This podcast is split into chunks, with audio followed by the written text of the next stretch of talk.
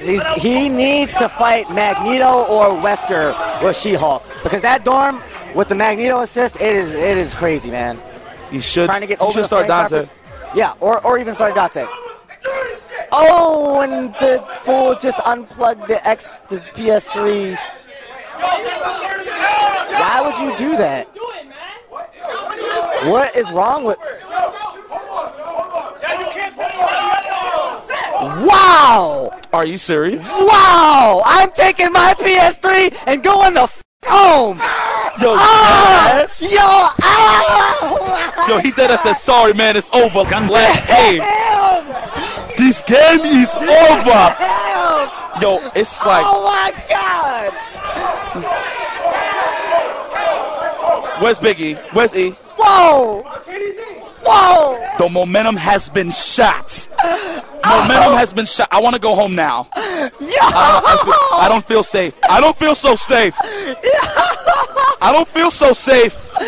What? That was hostile. Everybody Yo. just just gasped. He just snatched the power cord out the back. He didn't even he didn't even turn the power off. No. He just unplugged He unplugged it. Give me that. Wow, Summer Jam 5. Damn!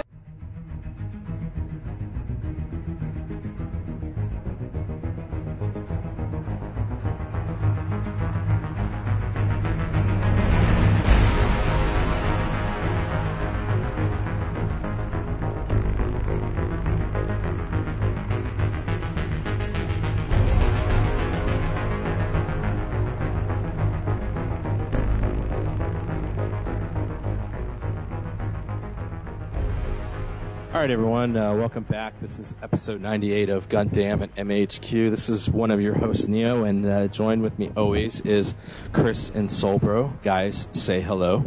Hey, Hi.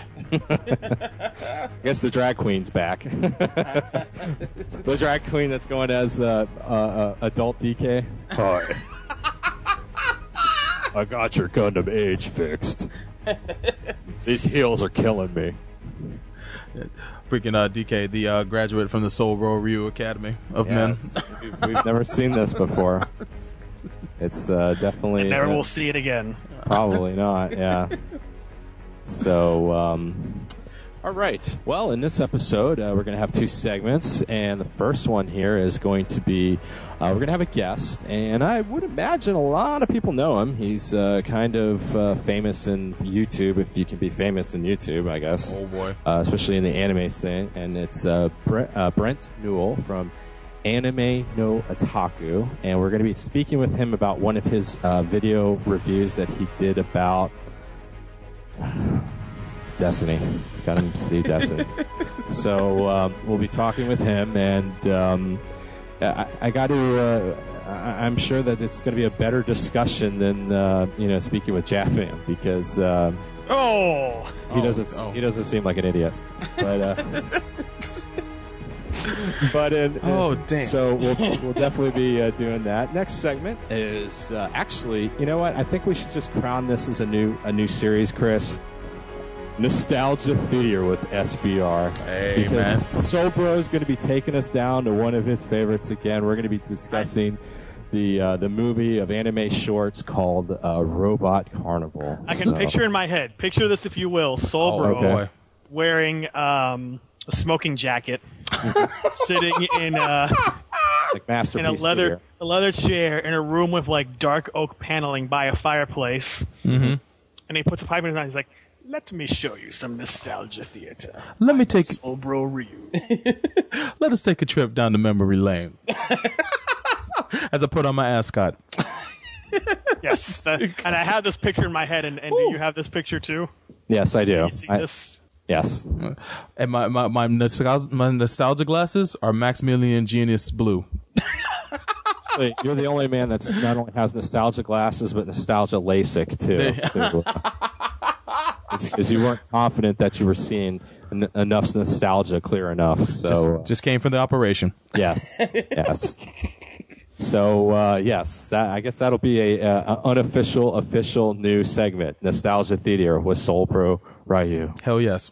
Yes. I'm already there.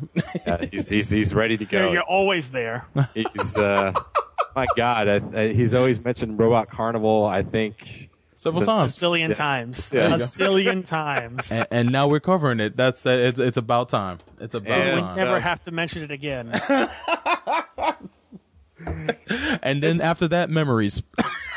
and, uh, and, and speaking of soul bro obs- obsessions, uh, I, I, ha- I have to bring up something that um, was actually brought up to me, and I find it kind of hilarious. I, I guess this is when um, when uh, the internets and when um, technology goes awry, because sometimes you probably shouldn't be saying what you're thinking or doing what you're wanting.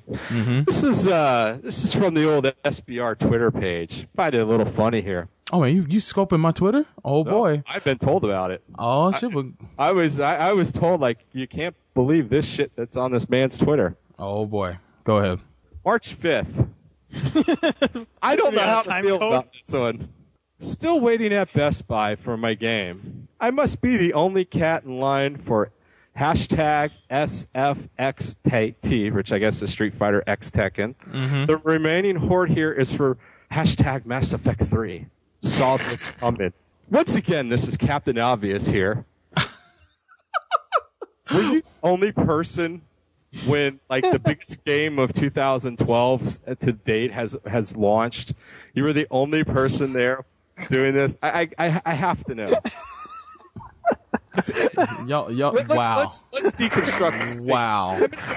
What, what what Best Buy was this? Was it, it- it's in Orlando, I would imagine, but It's is the it water- the one by your house? It's the one by my house, yes. by Waterford Lakes. So that's that's a Uh-huh. pretty decent sized one there. How many Yep. people were in line there? I would say about I guess about 30. And how many were there for Mass Effect 3? Probably about 29. Now, how many weird and, and bizarre looks and comments were made to you when they said, "Yeah, I can't wait. I, I don't know anything about Mass Effect. I never played, so bear with me, people." Like, you know, John Smith. uh, What do you think John Smith's going to do to save the world? I, I don't know if that's his name. I'm just using it as an example, but whatever. And and you're like, "No, I'm here for Street Fighter X Tekken." Mm-hmm. What'd they say? They, they they didn't even know what's coming out. exactly. And and and, and, and, they looked at you dismissively. well, yeah, but I mean, if you look at it, if you look at it on television, there were no commercials for Street Fighter Cross Tekken until after the game came out. Uh, in comparison, Mass Effect was all over TV. No matter where you went, you saw a commercial for that. And um, Mass Effect, let's be obvious, has So more players. marketing? Uh, not only that, but Mass Effect has more people playing that. I mean, let- let's be obvious. It'd be the same situation if I was standing in line for a fighting game and everybody else was there for Madden or everybody else was there for Call of Duty. You know, it's a mainstream game that everybody's going to go and pick up. Me, I, I'm, I, I've been, like I said, I've been is- playing. Uh huh. my next question is do Uh-huh. you jones fighting games so much that you would actually sit there and fight crowds while another big game is going on I was Just fighting think that- crowds. I was standing in line, I, and my game was paid. It's- I, I I- just find, I just find it funny. I mean, you couldn't pick it up the next day. dude, you stood in line for a Final Fantasy game, so I don't even want to hear it. But that's Final Fantasy. Yeah, whatever. Uh, Damn. Yeah, so Getting yeah, like, damn straight, man. I've been playing fighting games for 22 Oh, years. here we go. I've been doing 22 years. Why would you not expect me to go to a midnight launch to go pick up the game? Why, what, what, you, I, I don't understand that. It's it. I've been I've been to I've been midnight playing launches fighting for, games since I've been- when your I've- grandfather was in I- diapers. I've been been to midnight launches for movies, midnight launches for music and, and albums, and midnight launches for games. I don't see this as being any different. If it's something I really want to get, I might as well pick it up the night uh, right after I get off work. I can just drive up the street and go pick it up. And instead of having to go there in the morning where everybody else is there, you know, I'm just going to go in, get my game, and get the f- out. So I- I'm I'm I'm cool with it. You know, I just I- find it funny. I just find this hilarious. that of all- of, uh-huh. of all of, of you know, I because I, wouldn't have gone to the, one of those things at for Mass Effect. God, it's probably it was probably a, a, a pain to go to one of those things. I was in and out in five minutes. This is hilarious. I stood Oh. in line for 10 minutes and I, when we started going in, it took five minutes for me to get my game because mine was prepaid and I was out the door. It was, they, they was, they were very organized. And up the street, uh, right around the corner in the same shopping center, there was a huge crowd there for Mass Effect at, uh, at GameStop. And they had a Street Fighter Cross Tekken tournament at that GameStop, uh, also. So there were a numerous amount of people So there there- waiting sounds for the you game went to the too. wrong place. I guess I did. but yeah, uh, it, it, it, it, it, it wasn't, I, I'm sure it didn't sell nearly as well as Mass Effect, but I think it- that's a it given. sold. I don't think I don't think Capcom had that much because I mean you would think if it why would you release it on the same day? But that's neither here nor there. But it, it happens all the time, and It, it, the same thing happened during Ultimate Marvel, and the same thing happened with numerous other games. I, so I what, are you gonna, what are you going to do in times. two months when you get Ultimate Street Fighter X Tekken? Oh Jesus, uh, that, that's a whole nother debacle. Actually, I was on, I was actually on, um, and, and props to Akari Cast. I was on Akari Cast last night, and we talked about the fighting game scene. And um, just to let you guys know, what, I don't know what it is. What it's this? It's a podcast. I've been on there before. They talk about oh. they talk about all sorts of uh, fandom, whether it be anime, okay. video games, whatnot. And um, they had me on last night to talk about some of the events in the fighting game community. And there's a big debacle, not only about um, so I guess uh, lately companies have been putting DLC on the disc and Mass Lately, Effect did this. They've been doing that since yeah. the beginning. They've been doing it for a long time, yeah. but um, Capcom caught mad flack for putting uh, there's an additional 12 characters or, or 10 characters, depending on what console you're playing it on for Street Fighter Cross Tekken, on the disc already, and they won't be unlocked until after the PlayStation Vita version of the game comes out in the fall, and they're going to cost twenty dollars extra. And better right, yet, they, they're they on did that the with 360 disc, oh, even yeah. though those characters are supposed to be Sony exclusive. Yeah, well, that's what they say. But so we're so were Pac-Man and um, they were they already already hinted that they were going to be coming onto that system. They just said right now they're Sony exclusive. The ones that are definitely Sony exclusive are the three Sony-based characters, which are those two cats and and and Cole. You won't find those on the Xbox 360 edition, but um, there's hacked versions of the game, and we know somebody who has a hacked version of the game.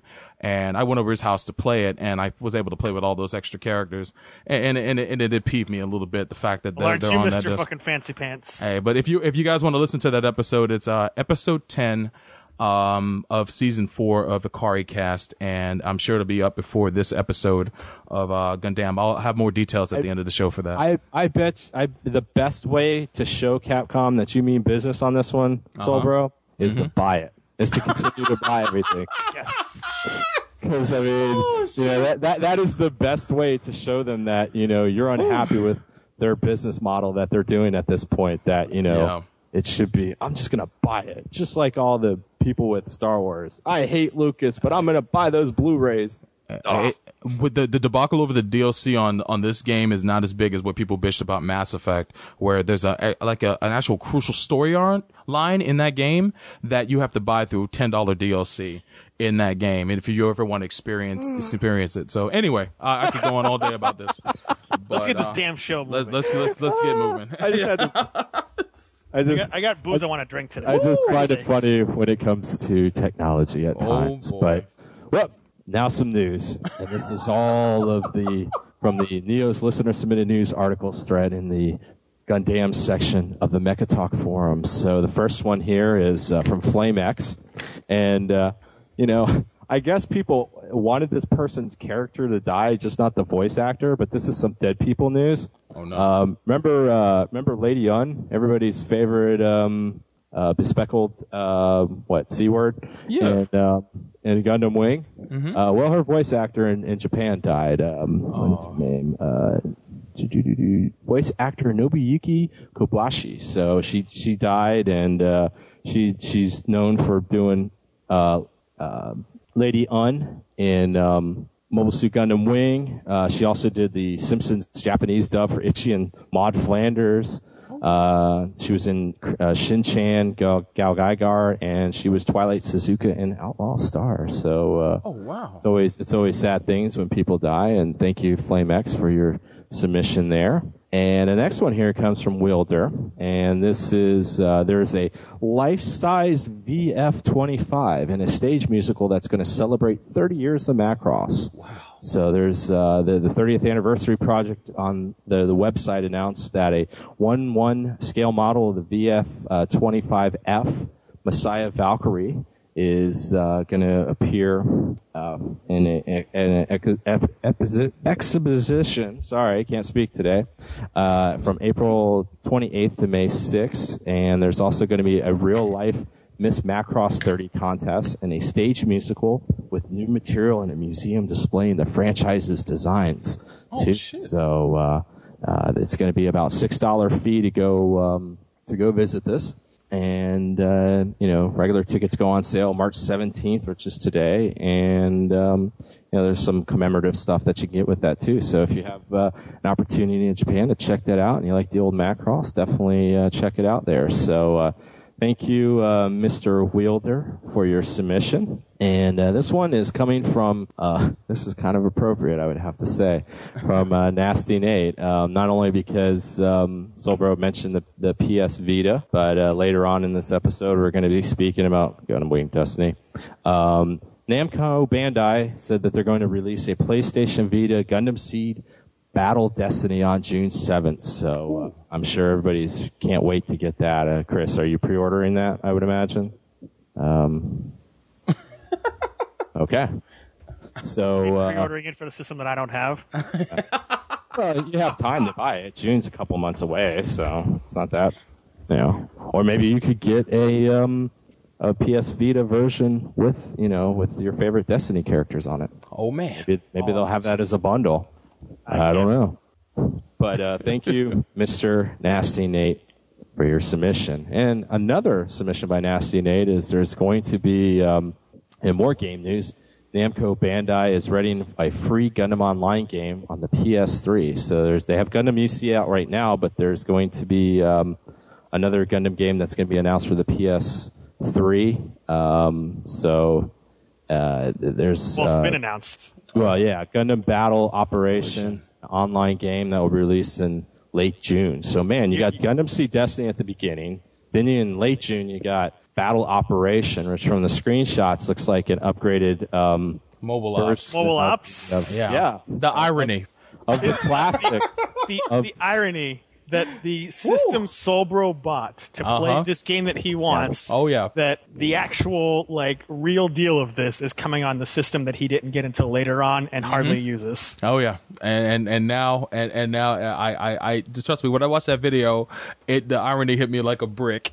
it's like You know, oh, it's, uh, when I was watching man. that video and I saw like these dudes running around with jetpacks and flying on wappas and all this stuff, I was thinking of you that whole time and Mm-hmm. Oh, laughing at you. n- no doubt. La- I was laughing at you. and I thought of you laughing at me. Yes. I thought, Inception. oh, I thought, oh, the irony. It's amazing, actually. Oh man. So, um, but yeah, It looks good, and hey, it's free. It's so Um, I'm sure there'll be like crap to buy in game, but uh, as long as it's free and you got a Japanese account, go download that sucker and uh, be sure to shoot Soul Solbro. He'll probably be the sucker in, in a Wappa trying to uh, oh yeah. trying to beat up a Gundam. you should step on him or Yeah, my shoot him God. with your Vulcans. My guy would look like Cutty from The Wire.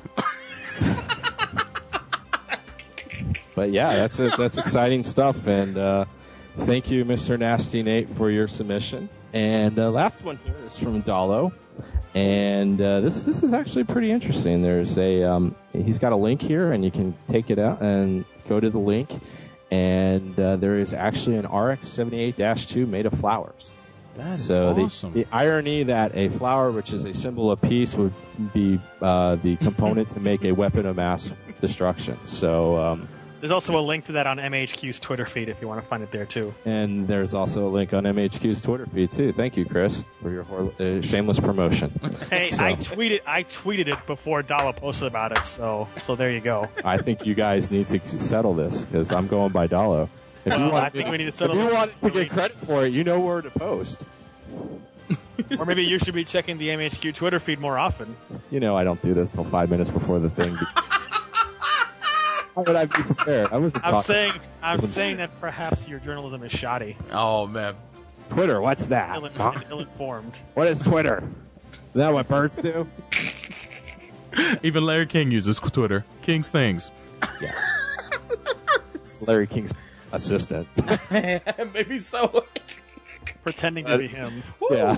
Thank you, Mr. Dolo, for your uh, submission, and thank you, everyone, for your submissions. And if you have any um, news articles that you think would be appropriate, uh, definitely put them in the Neos Listener Submitted News Articles thread in the Gundam, Gundam section of the Mecha Talk forum. So, um, guys, anything before um, we go into our first topic here about whatever that Oh show? no. I'm, Okay. I can't wait to talk to Brent from uh, Otaku No Video, man. I can't wait to get into in, in, in, into that Destiny discussion, man. The anime that may not that shall not be named. Let's do it. Let's do it. Uh, Chris, anything? No. Um, are you taking your painkillers now? Drinking heavily before you, you, you go into this. Uh, well, if, that, if that's it, we'll be going into our first segment here. You're listening to Gundam at MAHQ.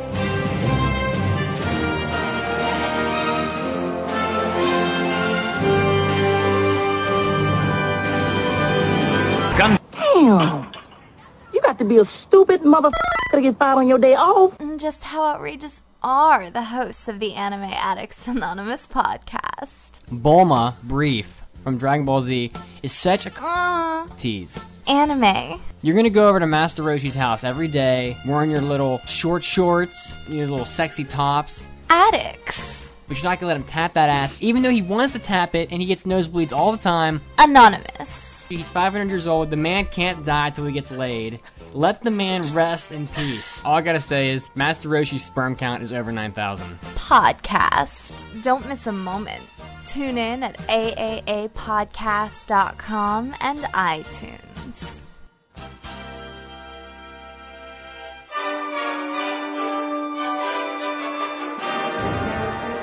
Check it out, Gundam Nation.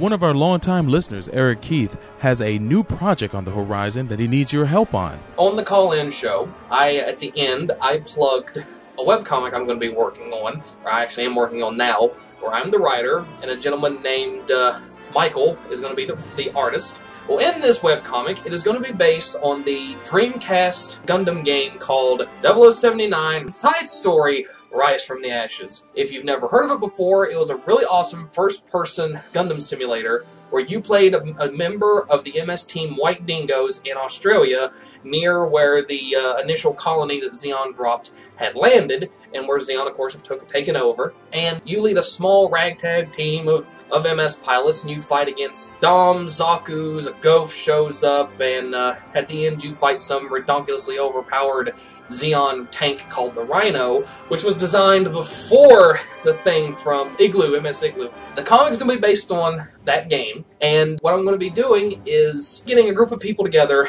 that are fans of what the comic is about and stick them in the background and have them be, you know, not main characters, like you may not even have a speaking part, but what I want to do is I want to take you guys from the Facebook group and from Mecha Talk, and if you're interested, I'll have my email address uh, down below. Send me a, a headshot of yourself, and when we start working on the comic and releasing it in about a year, and you just might actually see yourself in the background.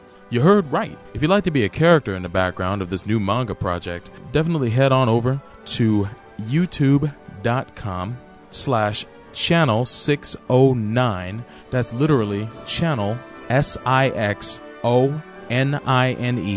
and view the entire Rise from the Ashes video where Eric explains the whole concept. If you want to reach him by email, send him a message to erictkeith at gmail.com.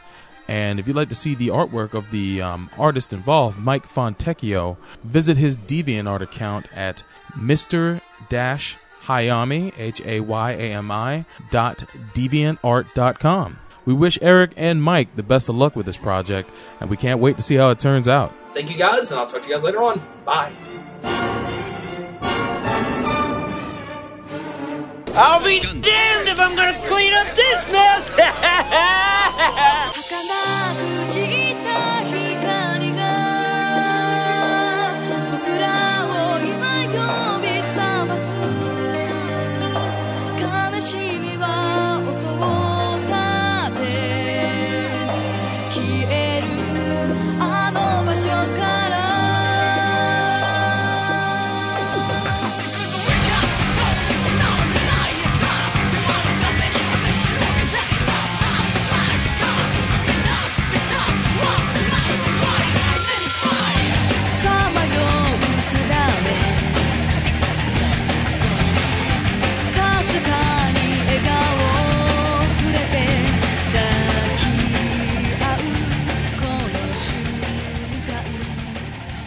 Hey everybody, welcome back to Gundam at MAHQ. This is Chris, and in this segment we're joined by a special guest, Brent Newhall. He uh, has the YouTube video series Otaku No Video.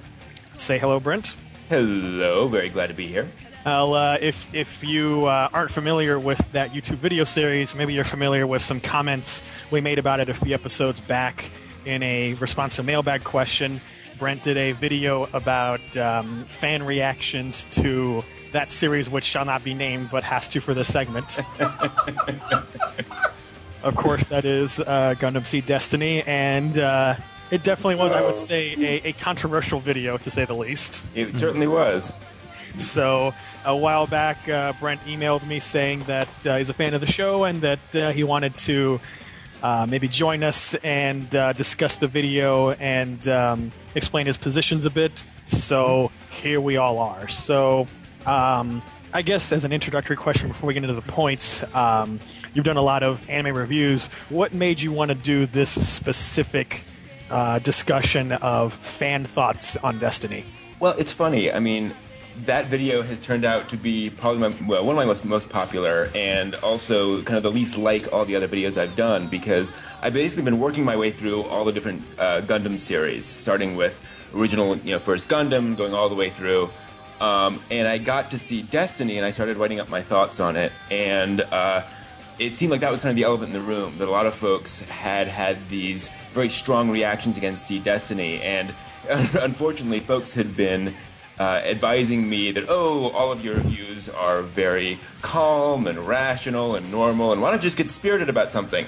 So I decided to get spirited about something and uh, made that video. And uh, unfortunately, I've, I've, since realized I kind of um, really misinterpreted or, or, misrepresented some of the things I wanted to say in there and just didn't come across very well. Um, but the idea was really just to sort of address those things that I, I thought people had um, maybe you know approach Seed Destiny from um, uh, some misunderstandings of what it was and was trying to, uh, to accomplish, and I wanted to address that. Okay, and yeah, Destiny is always the, the elephant in any room when it comes to Gundam. We had mm-hmm. the same issue when years ago we did the, the Gundam roundup, and eventually we hit Destiny. Oh boy, did we! that was that was quite the discussion. so. Um, yeah, you definitely got uh, a lot of comments about it. I saw yeah. some comments on you know, on 4chan, and you had a response video that was made by the anime overviewer. Yeah. So, what, what did you think about that response video? Um, I watched a little bit of it, and then Frank. Uh, uh, to be honest, I really don't follow most of the, the stuff on YouTube um, because most of them were were just um, not really worth my time. Um, and the anime overviewer was, uh, um, I mean, I think he misunderstood what I was trying to do in the video as well. And um, I just, you know, it, it, it, it seemed like it was one of those things where, it, with like with a lot of Seed Destiny, there's a lot of of this view that you know I didn't like it and I believe this and thus you're wrong. And you know I can understand not liking it. I, I totally understand not liking it. Mm-hmm. Um, but there was just you know there's a lot of this um, just kind of I don't know, not appreciating the um, what the show is trying to accomplish. Now, before we get into um, our point by point, um, yeah. we all know that YouTube comments are the scum of the universe. Kind of, perhaps, perhaps followed closely by newspaper comment sections and, mm-hmm. and, and stream monsters. So, what, uh, what, what were some of the the choice comments you had on your video that you would say were among not, the worst? I could not care less. Um, to be honest. Um, I, I, read every comment that comes in on my channel except for the Seed Destiny comments because they got so vile. Um, wow. You know, pe- people just got so nasty about it that I was just like, you know, at this point, and you know, YouTube comments are not really designed for intelligent commentary.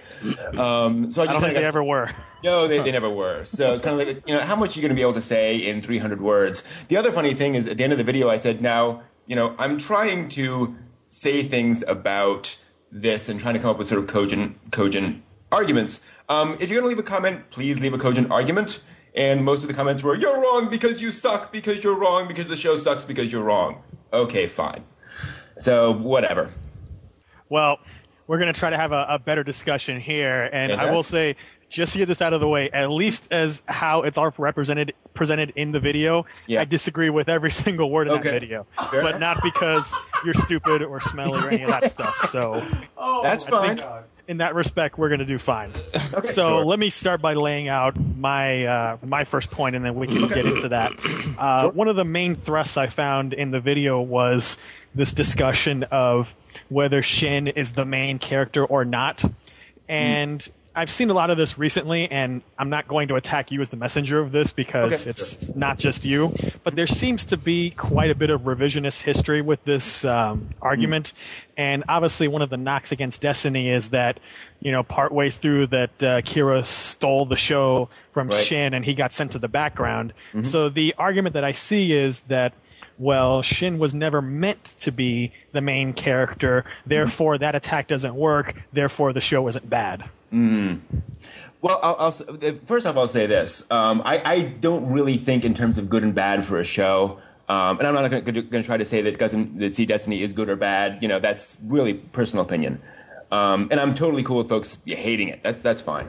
Um, and I, I, I got to say that when when I was first watching Seed Destiny, um, and I got through those first three episodes, honestly, at that point, I, I mean, Shinn is certainly the main character. There, there, I he's, certainly the central character.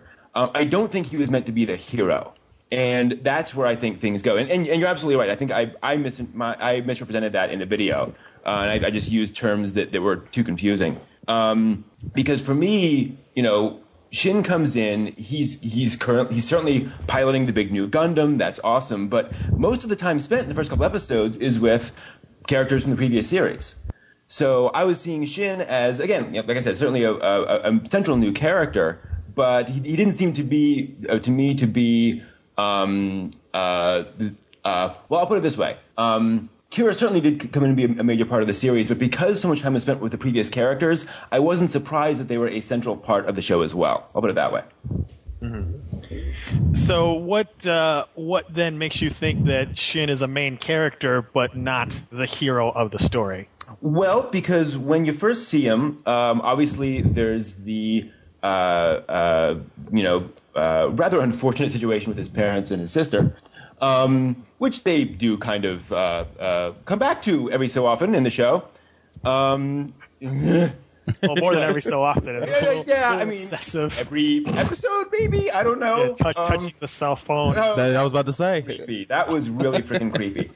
Um, but uh, yeah, it's like um, subtle much. Anyway, um, you, you, uh, so, you, you see that, and then I mean, my first indication was the fact that when you see him for the first couple episodes, he's kind of a jerk most of the time. Um, and he's not a jerk in the way that, say, Kamille is, you know, constantly bouncing off the walls. Um, Kamille has this very strong sense of morality and ethics, and he really knows what he believes in, and, and that, that's, that's um, shown very well. You know, judo can be really hard to deal with but, but for some people, um, but he has this, strong moral code. Whereas Shinn's kind of a twerp.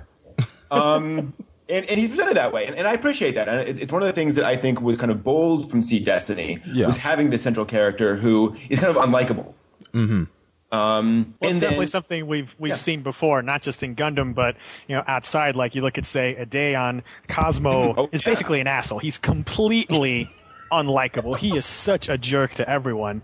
or you look at uh, Macross Seven, uh, Basara. He's uh, you know, he's kind of a jerk to a lot of people, completely disrespectful of military authority, always out there doing his own thing. So, you know, maybe it's a little new in Gundam to have a character like him, and that's sort of what I found a bit appealing at the beginning, at least. Right, and, that, that that's certainly true. And I mean, you know, Cosmo's a little different because he's he's a little more unformed in his opinions. You know, he'll kind of go along with things. He's something of a jerk. I was just rewatching uh, the the second Ideon movie last night, and I was struck by the fact that he's like the last person to awaken because he is this kind of you know asshole for so much of it.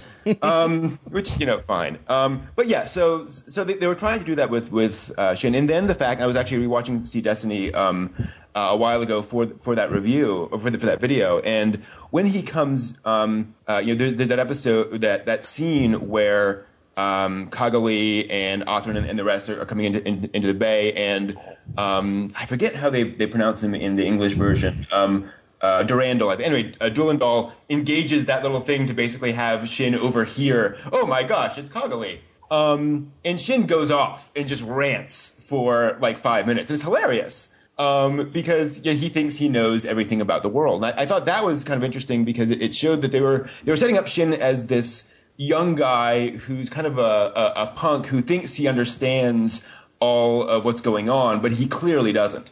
Mm-hmm.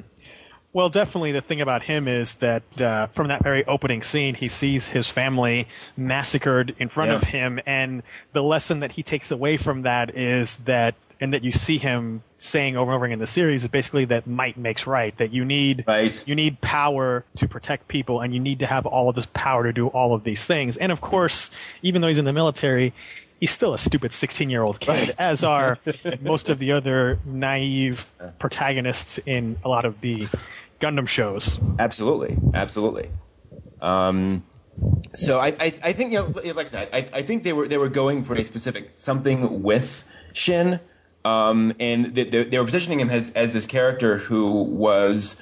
Um, who who is really what you know kind of where they were going later on. You can see Shinn is the young upstart who kind of bounces off the other characters to formulate that that, that final opinion or that sort of growing opinion about the you know conflict and war and growth and destiny and all those things. Um, so you know, I, I think that that was his purpose, but I, I- think people saw Shinn and sh- saw Shinn as piloting the main new Gundam and thought this is the hero. But I don't think that was exactly where they were going with him.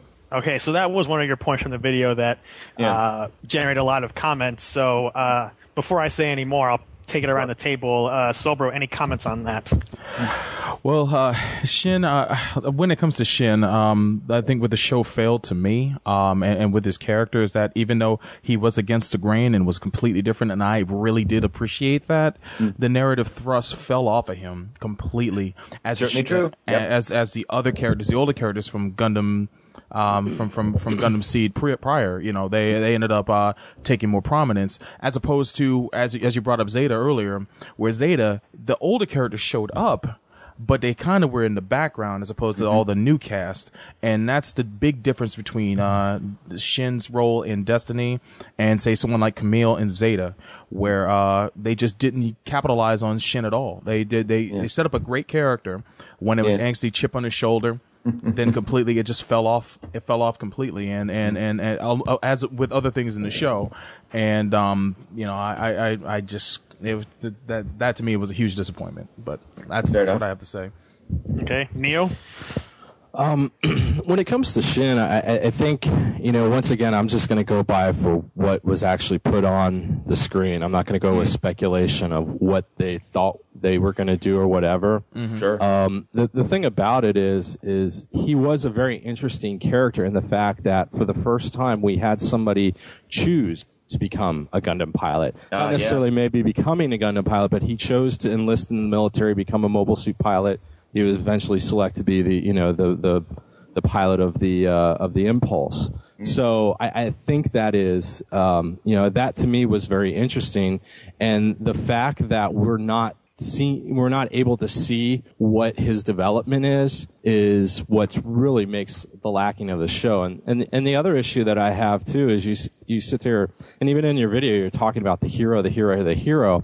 Mm. Well what is the hero though? Is the hero just the person on the winning side? I mean in, in the end if you look at like first Gundam Amuro yes he was the hero propped up with the Federation but he didn't feel like a hero. He necessarily didn't do heroic things to get to the en- to the mm. just ends that he did. So I, I mm. think when you were focusing on that I was like you know that that that's a little that you know that I, I think that's a little too black and white. And as we've always seen with Gundam it's a gray show. It's it's it's and you know that that's been the issue with it. And I, I can understand you know okay yeah uh, Shinn thought he knew everything but yeah you know but let's be honest. This guy had um, he had a, a, a traumatic experience that he had to live with for the next two years. It wasn't the mm-hmm. situation like Kamille where he sees his mom get killed in front of him, and then, then that from that point on he decides what to do.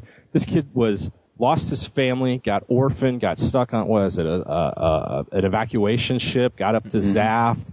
And there's and who knows all the other silliness that was going between the mm-hmm. Federate or the Earth Alliance and Zaft, and, and we do see some of it later on in the show. So you know that that's where they miss the boat because we have mm. we have a situation where we have somebody you know we don't have accidental teenage pilot, mm-hmm. and that was refreshing. And Yeah. you know, let's be honest. They, mm-hmm. uh, you know, you, you can think what you want, and okay, maybe he didn't seem to be the the the greatest person, but let's see at let's see him progress all the way to the end to make that decision. We were never given that. We it's just like, oh, here comes Kira and the crew, and it's like, wow, okay. Yeah, he, So- suffered, he suffered from arrested development for most of the show. Yeah. Well, I, I will say, I mean, um, you the, the, the, I, I, I agree with you. Um, uh, the, the, the only twist on that is that Gundam Seed Destiny was pretty well uh, defined and marketed as a sequel to Gundam Seed. So you know, it, it's one of the reasons why I'm I'm a little more okay with them bringing back those those characters because it wasn't built like Zeta Gundam. You know, here's a new Gundam series in the same universe. The character's going to come back.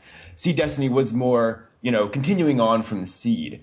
Um, that said, I certainly agree. You know, if you're going to introduce this new character of Shinn and and make him uh, uh, uh, you know that that central character. I would have liked to seen a little more. You know, obviously we got a few moments with uh, you know him killing the captain and, and things like that that uh, uh, said some interesting things about him. But uh, yeah, we don't get too much. So let me build off a couple of points there. First, the issue of the marketing. And uh, I know, Brent, you said that you were watching Destiny as it aired in Japan. Yeah. And, you know, of course, with MHQ, I was covering this stuff, you know, as all the news was breaking. The thing about the marketing, because I think a lot of the people who make this argument about Shinn um, did not watch the show in its original airing, and that's very important for this context. Mhm. If you look at all of the early advertisements, all of the focus was on uh, Shinn, the Oh. Impulse, Durandal, and quite a bit of Athrun. Kira hardly played a role in those early advertisements. Hell, the first promotional image we got was a picture of Durandal, Shinn, Athrun, and the Impulse. Yep. Yep. And uh, Soul Bro, you scanned that translated American Newtype. What was it that they called Shinn? The, the Destiny's Avenging Hero or Dark Hero or Yeah. Angry Hero, something like that. Yeah. I could read it off to you. It says right here. Uh, in other words, he would have, uh, in reference to Shinn, it says here, um, the coordinator's side of the battle. With this extraordinary skill and passion, he would have found a place as one of Zaft's top pilots, determined to protect the plants from the naturals on Earth. In other words, he would have been just like uh, Gundam Seed Destiny's main character, Shinn Asuka. So, um, and this is from a really early Newtype, a USA that uh, came out um, around the time that Seed Destiny was just starting to air Yeah. in Japan. So, yeah, they were they were marketing the hell out of him being the main character. Oh, absolutely. And if you look at the uh, the first opening sequence, uh, Kira plays, plays a very small part in that. And even in that first core, that first set of 13 episodes, he doesn't do much. The first time we see him, it's a wordless cameo as he's watching the, the fragments of Uni Oh. 7 come down. He's piloting that rocking chair. Yeah. You know, he's uh, he has some dialogue Yeah. with uh, Athrun and Orb. He has that that meeting with Shinn talking about the flowers, and he doesn't actually do anything until the very end of the first core Yeah. when uh, the whole thing of reactivating freedom. Oh, certainly agreed. Yeah. And then it's later on that you see more and more him taking prominence to the point that in the third and fourth openings, it's all about him practically. So bouncing off of bouncing off of uh, Neo's point about uh, hero, Mm-hmm. I think the problem was with in this discussion of saying hero is that it has the connotation of good and bad, Mm-hmm. Yeah. hero Mhm. versus villain. So Right. Brent, maybe I think are you trying to say more protagonist versus as in Well- this is the person that the story is about, uh, not including their actual motivations and which faction they're a part of. Right, and and and that's the thing. Um, well, it's like you know when you go back to the formation of of Mecha as this very shonen you know, very moral thing, like back in the '70s with uh, you know Mazinger and Getter Robo and all that all that fun stuff. Oh yeah. Um, you know, th- th- there was this very clear, very specific formula that you know that central pilot character had to be someone that the, the kids could look up to. Um, and had to be this, yeah, ha- had to have this very strong moral center. He could be, you know, rough and tumble. He could be hard to get along with. Uh, you know, he could be Domon Kasshu. That's fine. Um, but he had to have that, that very strong, you know, something that the parents could get behind. Um, and that's something we've seen, I think, in Gundam pretty, pretty, uh, uh, consistently. I can't think of a Gundam series where we haven't had that in, in your, your sort of central, central character. Um, Well, if you and- look, you know, look at some other shows like say Double O. you know, Mm, these yeah. Setsuna and Celestial Being, technically the people are terrorists. There's Yeah, nothing certainly, yes. very But- good and moral Well, about what they're doing. Well, I, I gotta disagree there because the um, uh, the point behind Double O is that they may be terrorists, but they have good moral intentions. And it's one of the things that the Gundam really looks at. Is I know, but then you get in. That's that's the morality. You know, one Right. man's terrorist is another man's Yeah. freedom fighter. So, Certainly. you know, it depends on which way you're looking at it. By that same argument, uh, you could say that the Wing Boys technically are also terrorists because they were viewed that way by the uh, the Alliance and by Oz. So, you know, looking at the stuff that Shinn does. Um, yeah, he is being manipulated and he lets himself become the dog of Durandal. But by the same token, you know, he's not out there gassing colonies like uh, like a Titan. right, right. But I, I, I think, you know, yeah, like I was saying earlier, I I think the way he's portrayed, and again, I, I, I understand that that's fairly subjective, but you know, the, the way he's portrayed is is relatively amoral, um, or at least, you know, uh, very um, uh, unformed uh, uh, uh, morally. Um, in a way that we haven't, that we, you know, we don't see with Amuro. I mean, if if anything, Amuro and Kamille are are far too, you know, certain of, of their their beliefs.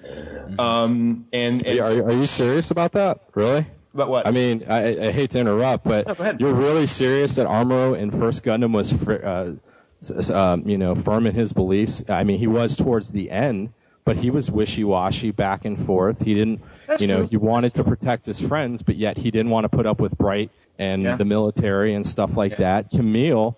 Kamille, it took him the same thing. I mean, Kamille was a punk all the way up until the mid part of that show after he got corrected on the bridge by Bright. Well- so I mean, it, you know, Well, it's it depends on how you define punk. Um, I mean, because you know, I mean, you're now you're playing semantics, though. Well, I mean, and, that, no, and that's well- and that's the thing. It's like you know we're just going by what the what what's being seen here. Yes, Right. okay. Shinn, I don't think that Shinn's an amoral character because Shinn he might be misguided, but he felt That's a better that- term. You're right. Yeah, he felt that. Uh, uh, you know, people with no power had to be protected from people that had power that wanted to use it against him. He was in the situation where he could not have power, so he couldn't protect his family. Right. Now he has the power. He feels that he must protect all the people, the plants. And let's not forget, for the first part of that show, him and the rest of the um, Minerva crew, they're celebrated along the along the plants and everything as heroes. Yeah. And they're being cheered. You know, they helped those that little girl and those freedom fighters in the desert destroy that thing. So I mean, in the end, isn't what he's doing good? I mean, if you're going to look at it as good and bad, I mean, here here's all these these people from the desert being uh, subjected to you know whatever they were being subjected to by the the Earth Alliance, and they go in there. They destroy this big, you know, gun emplacement, big mecha, and Mhm. they save these people. So Mhm. I don't know about that. I mean, I think you got to kind of look at it and you know, in in a let me thing let, where let me let me jump in with some some Sure. maybe some clarification on this. Mhm. Um, you know, one of the key themes in pretty much every Gundam show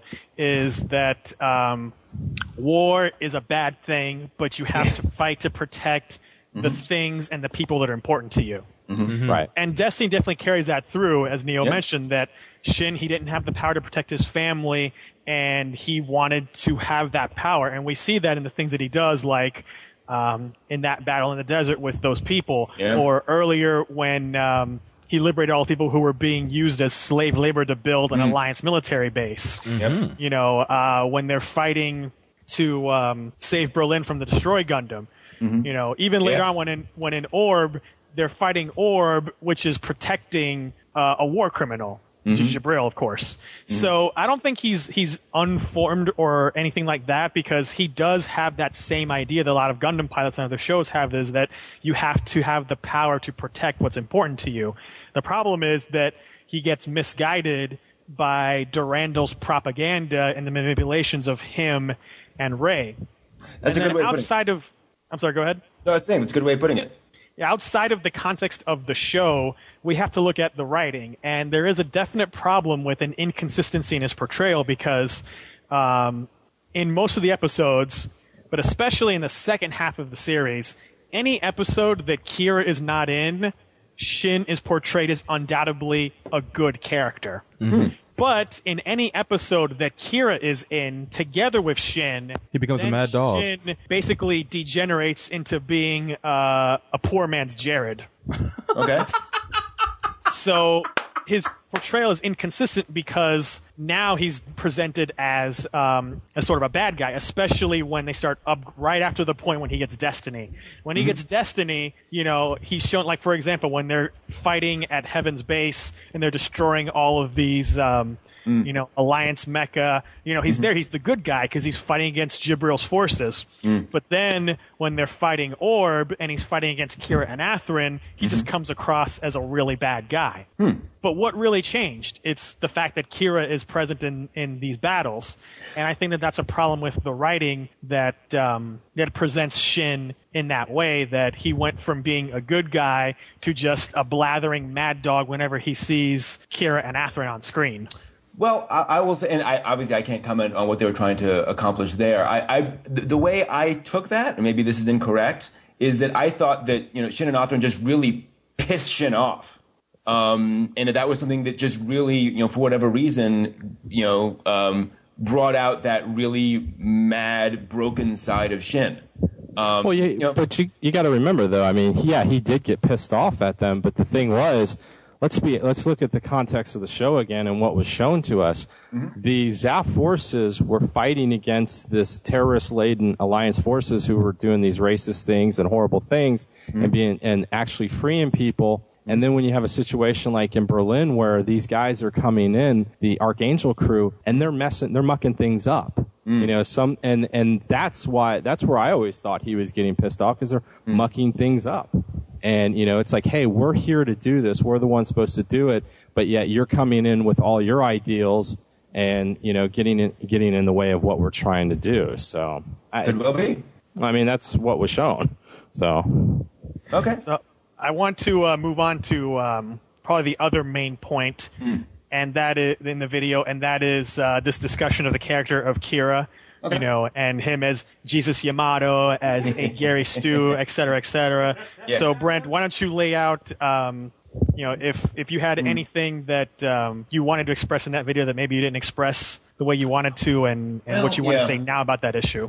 Yeah, I, and, I think again, I think people misunderstood that. You know, I, I'm not saying that Kira is the uh, most three-dimensional character ever made, um, or that Kira, you know, the way they handled Kira was perfect or anything. Um, uh, my issue was that some of the comments I, I'd read was that um, uh, uh, that they felt Kira was portrayed as someone who kind of has limitless power, who comes in, fixes everything, and um, and is used and, and was used in a way that was how do I put this? Um, um, I mean, not just kind of a, a messiah character, but also just kind of just a uh, a messiah character with no um, problems, no faults.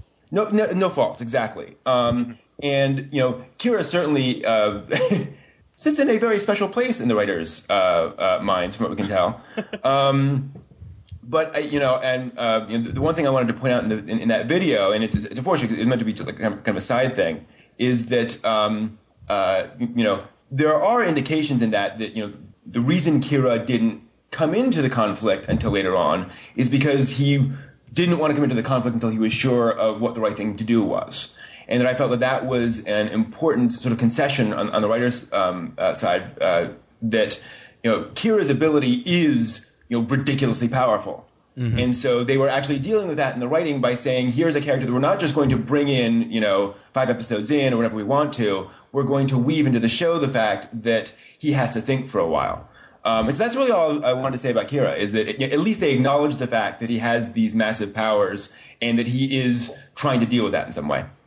See, my my problem where, where I disagree with that is that uh, I don't really felt that they dealt with that issue because all you really had was in that first episode when they come under attack and he Mm. has to turn on the freedom Mhm. that uh, Lacus doesn't want him to fight and he's like, Right. "Hey, come on, I have to," and then she lets him fight. Mhm. And from that point on, him and his whole faction, they're just hung up with uh, Durandal and suspicion of him Mhm. and almost oblivious to all of the other stuff that's happening and say Mhm. all of the atrocities that are happening. For example, in the early 40s, when um, when Djibril unveils his latest super weapon, Requiem, and he starts blasting the plants and he kills like God knows how many tens of thousands of innocent people. You know, you don't see anyone on on the uh, the three ships alliance side saying, "Boy, we better go get uh, that guy Djibril." Their Right. whole hang up, the whole series till the end is Durandal. And yes, Durandal is unfortunately a bad guy by the end of the series, but it seems like his whole faction has this tunnel vision of focusing only on Durandal, and then also the fact that uh, the Lacus faction, as presented in the series, they are just completely perfect. They are right about everything, and there's nothing uh, wrong with anything that they say. And I think that's kind of illustrated when uh, this whole issue of Athrun, like, what should I be doing, blah, blah, blah, kind of a repeat of his development in Seed, when um, he's told by Durandal, like, hey, you're just a fighter, you're just a pilot, you shouldn't ask any big questions, you just do what you're told. And uh, he asks Lacus, like, do you think that I'm also like that, that I'm just uh, a Mm. fighter and I should do what I'm told? And Mhm. she's like, oh, you are you. And then what does he end up doing? He just becomes a fighter and and does what he's told. so my problem with uh, with Kira, it's not even that he's ungodly powerful because we've seen that before. It's that his whole faction is presented as being completely in the right about everything, and there's nothing they do that's ever wrong or questionable. Okay. So, uh, gentlemen, any other comments about that? Um, in retrospect, watching the show, um, even though the show doesn't acknowledge it, they end up being a chaotic good, not a not a not Mhm. a not a justful uh, or a uh, uh, you know just Lawful just good? lawful good. Thank you. We're Thank talking you. about D and D alignments D- now. yeah. Nothing wrong with that. but yeah, that, that's that's what they end up being, and they, they cause a lot of problems throughout the course of the show, especially for um the work that Shinn and uh, the crew of the Minerva are doing. Um, Certainly. And and and and of course, it caused Shinn to go buck wild every time they show up. You know, he goes goes goes into mad dog mode and just you know Yep. just just loses his shit. But um, yeah, uh, overall, I Shinn. I mean, Kira's more of a three dimensional character to me in Seed, and then he uh, Yeah. he regressed along with Athrun. Um, in Destiny, um, to the point where you know when they were introduced, they just never were fully fleshed out. It's almost as if, like you had mentioned earlier, that they, the writers have a soft spot for him, and they, they, they have him accomplish everything he he sets his mind to, except for you know the one time where he gets the freedom destroyed. Yeah. and then he comes back stronger and ends the show with a perfect victory. You know, he he becomes broken tier for the most part. But yeah, uh, I I didn't like Kira's depiction in the show at all. Uh, I he was just a little too perfect and um a, a very Gary Stewish when when it comes down to it. Um, uh, Neo.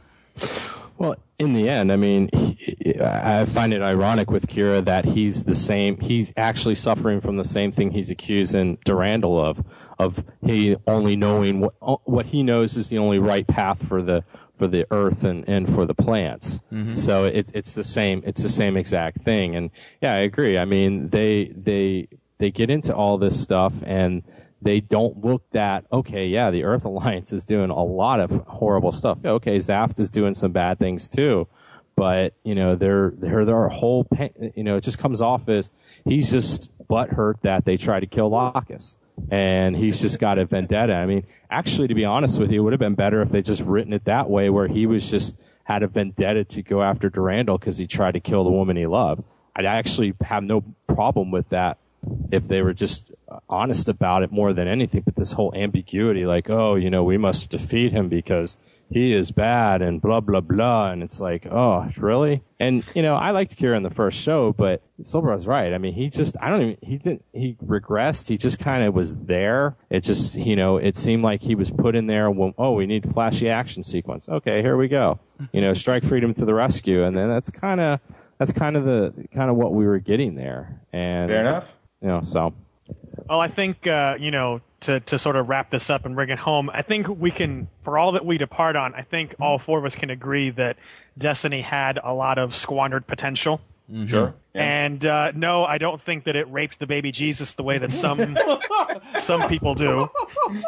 Uh, but Yeah. definitely, in in my mind, it's one of the the lower scale of the Gundam shows, just because it has so many problems, and more so the fact not just because it's you know, a bad show, but because at the beginning I really liked it a Mm. lot. Oh, yeah. and I could, see, you know, and for if you asked me for the first say 12 episodes, I thought it was so much better than that same part of Seed, and thought this show is going to be way better than Seed when all said and done. It hit the ground running.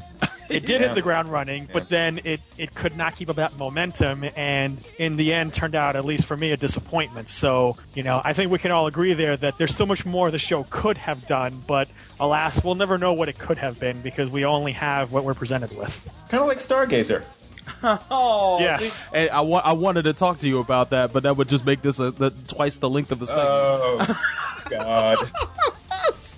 So who, who knows? Maybe if this uh, this mythical seed movie happens, which everyone just assumes is a foregone conclusion, just because it's the 10th anniversary of Seed, and oh, they got the Blu-rays. Maybe it means the movie's going to be made. Oh, sure. So Uh-huh. maybe uh, if there is, hopefully, uh, to borrow a term from. Uh, from uh, fighting games, they'll they'll nerf Kira a little bit in the title update and balance him out a little bit better. We'll see. We'll, Because see. he's he definitely is broken tier, and uh, you know I just worry, good God, if that mythical seed movie ever happens, what sort of uber broken tier Yeah. Gundam will he have to replace Strike Freedom? He's Wesker level. Hey, it's better than Ideon. You know? And here is the black hole gun. Okay. Yeah. So, well, Brent, I want to thank you for for joining us, and uh, tell us tell people where they can find uh, your stuff on YouTube. Well, thanks very much for having me. And I, like I, I- said, I have been a, a longtime fan of you guys. You guys are doing some great work out here with uh, with uh, Gundam and in general, just talking about uh, uh, mecha and doing so intelligently. So I really appreciate having me on. Um, I am uh, most available at otakunovideo.net, which was a hilarious joke of a title and now means nothing, unfortunately. Um, but uh, I blog, I do video podcasts, I do a live show every Friday night where I uh, talk about anime and manga news and show some classics and uh, just generally chat it up with folks about uh, this weird, crazy, fun, interesting world of anime. All right, so everyone, uh, check that out if you want to find out some more about what Brent's doing. And we're gonna take a quick break. We'll be right back on Gundam at MAHQ.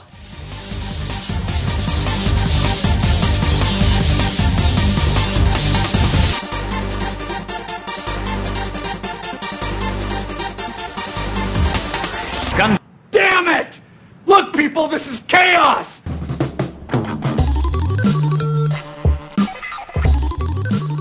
What's up, Gundam Nation? As you well know, episode 100 is right around the corner. But to make it a Hallmark episode, we'll need your help. Head on over to gundam.net and find the show notes for this episode or the post titled Episode 100 Listener Participation Project. Once you're there and have read the instructions on what to do, call the number listed in those steps for the Shinjuku Station Special Projects line and leave a message pertaining to one of these two subjects. Shit, Gundam listeners say. You like Gundam Double O? You know that's just a ripoff of Wing, right? And season two, that's just Wing and Zeta.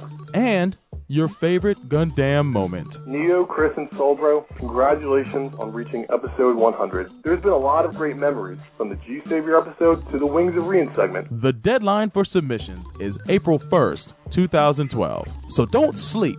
Head on over to Gundam.net and help make episode 100 of Gundam at MAHQ a memorable one. not handsome. I, I am not handsome. I can't believe Game Informer gave Gears of War 3 a 9.4. Ugh, those guys have rocks in their head. It clearly deserves at least a 9.6. Bro, why do you even care? Modern Warfare 3 is a far superior game in every way. You guys are still playing with your consoles? You need to fully immerse yourself in true PC gaming. Are you sick of nerd ragers making you feel like your games don't matter? Or do you feel like professional game magazines have sold out and only cover major releases? Sure you are. So join us here at secondopiniongames.com and let us make your video game conversations fun again. Our main podcast focuses on all gaming news, big and small. And don't forget our other podcast where we talk about video game collecting, fighting games, the best games you never played, and other just mindless and mindful ramblings that entail what our main focus is. Let us be your first stop in Second Opinion. So stop by secondopiniongames.com. You can also find us on iTunes and Stitcher Radio. Happy birthday. What to say. Well, you could say thank you. Thank you. God damn it, Jim. What the hell's the matter with you? Other people have birthdays. Why are we treating yours like a funeral? Bones, I don't want to be lectured.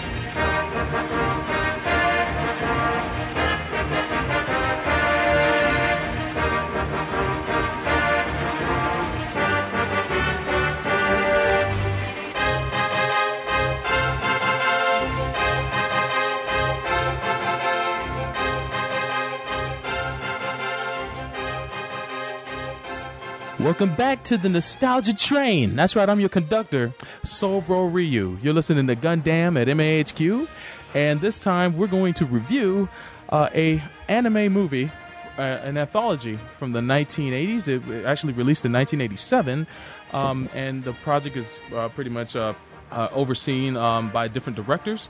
It was called uh, Robot Carnival and a lot a lot of you guys might be familiar with it because in the early 90s it actually aired as part of a, uh, a special block that uh, sci-fi channel um, aired for anime uh, when they would show anime movies this is one of the premiere movies that they showed and um, you might I'm more familiar with it from your frequent mentions of it. oh boy No, I'm kidding. I watched it on Sci-Fi in the 90s.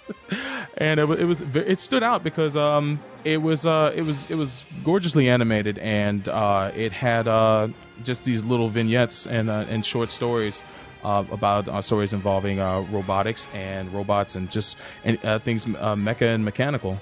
And um, some of it was um, amusing some of it was very stunning and some of it was uh, downright creepy and and off-putting. But Robot Carnival is is something that I, I, I hold very dear to heart, and I, we're going to get into each part of Robot Carnival, all the, segments that uh, comprise the entire movie, uh, starting with the opening. Uh, where you see the actual robot carnival pretty much decimate a town with, with fun and excitement.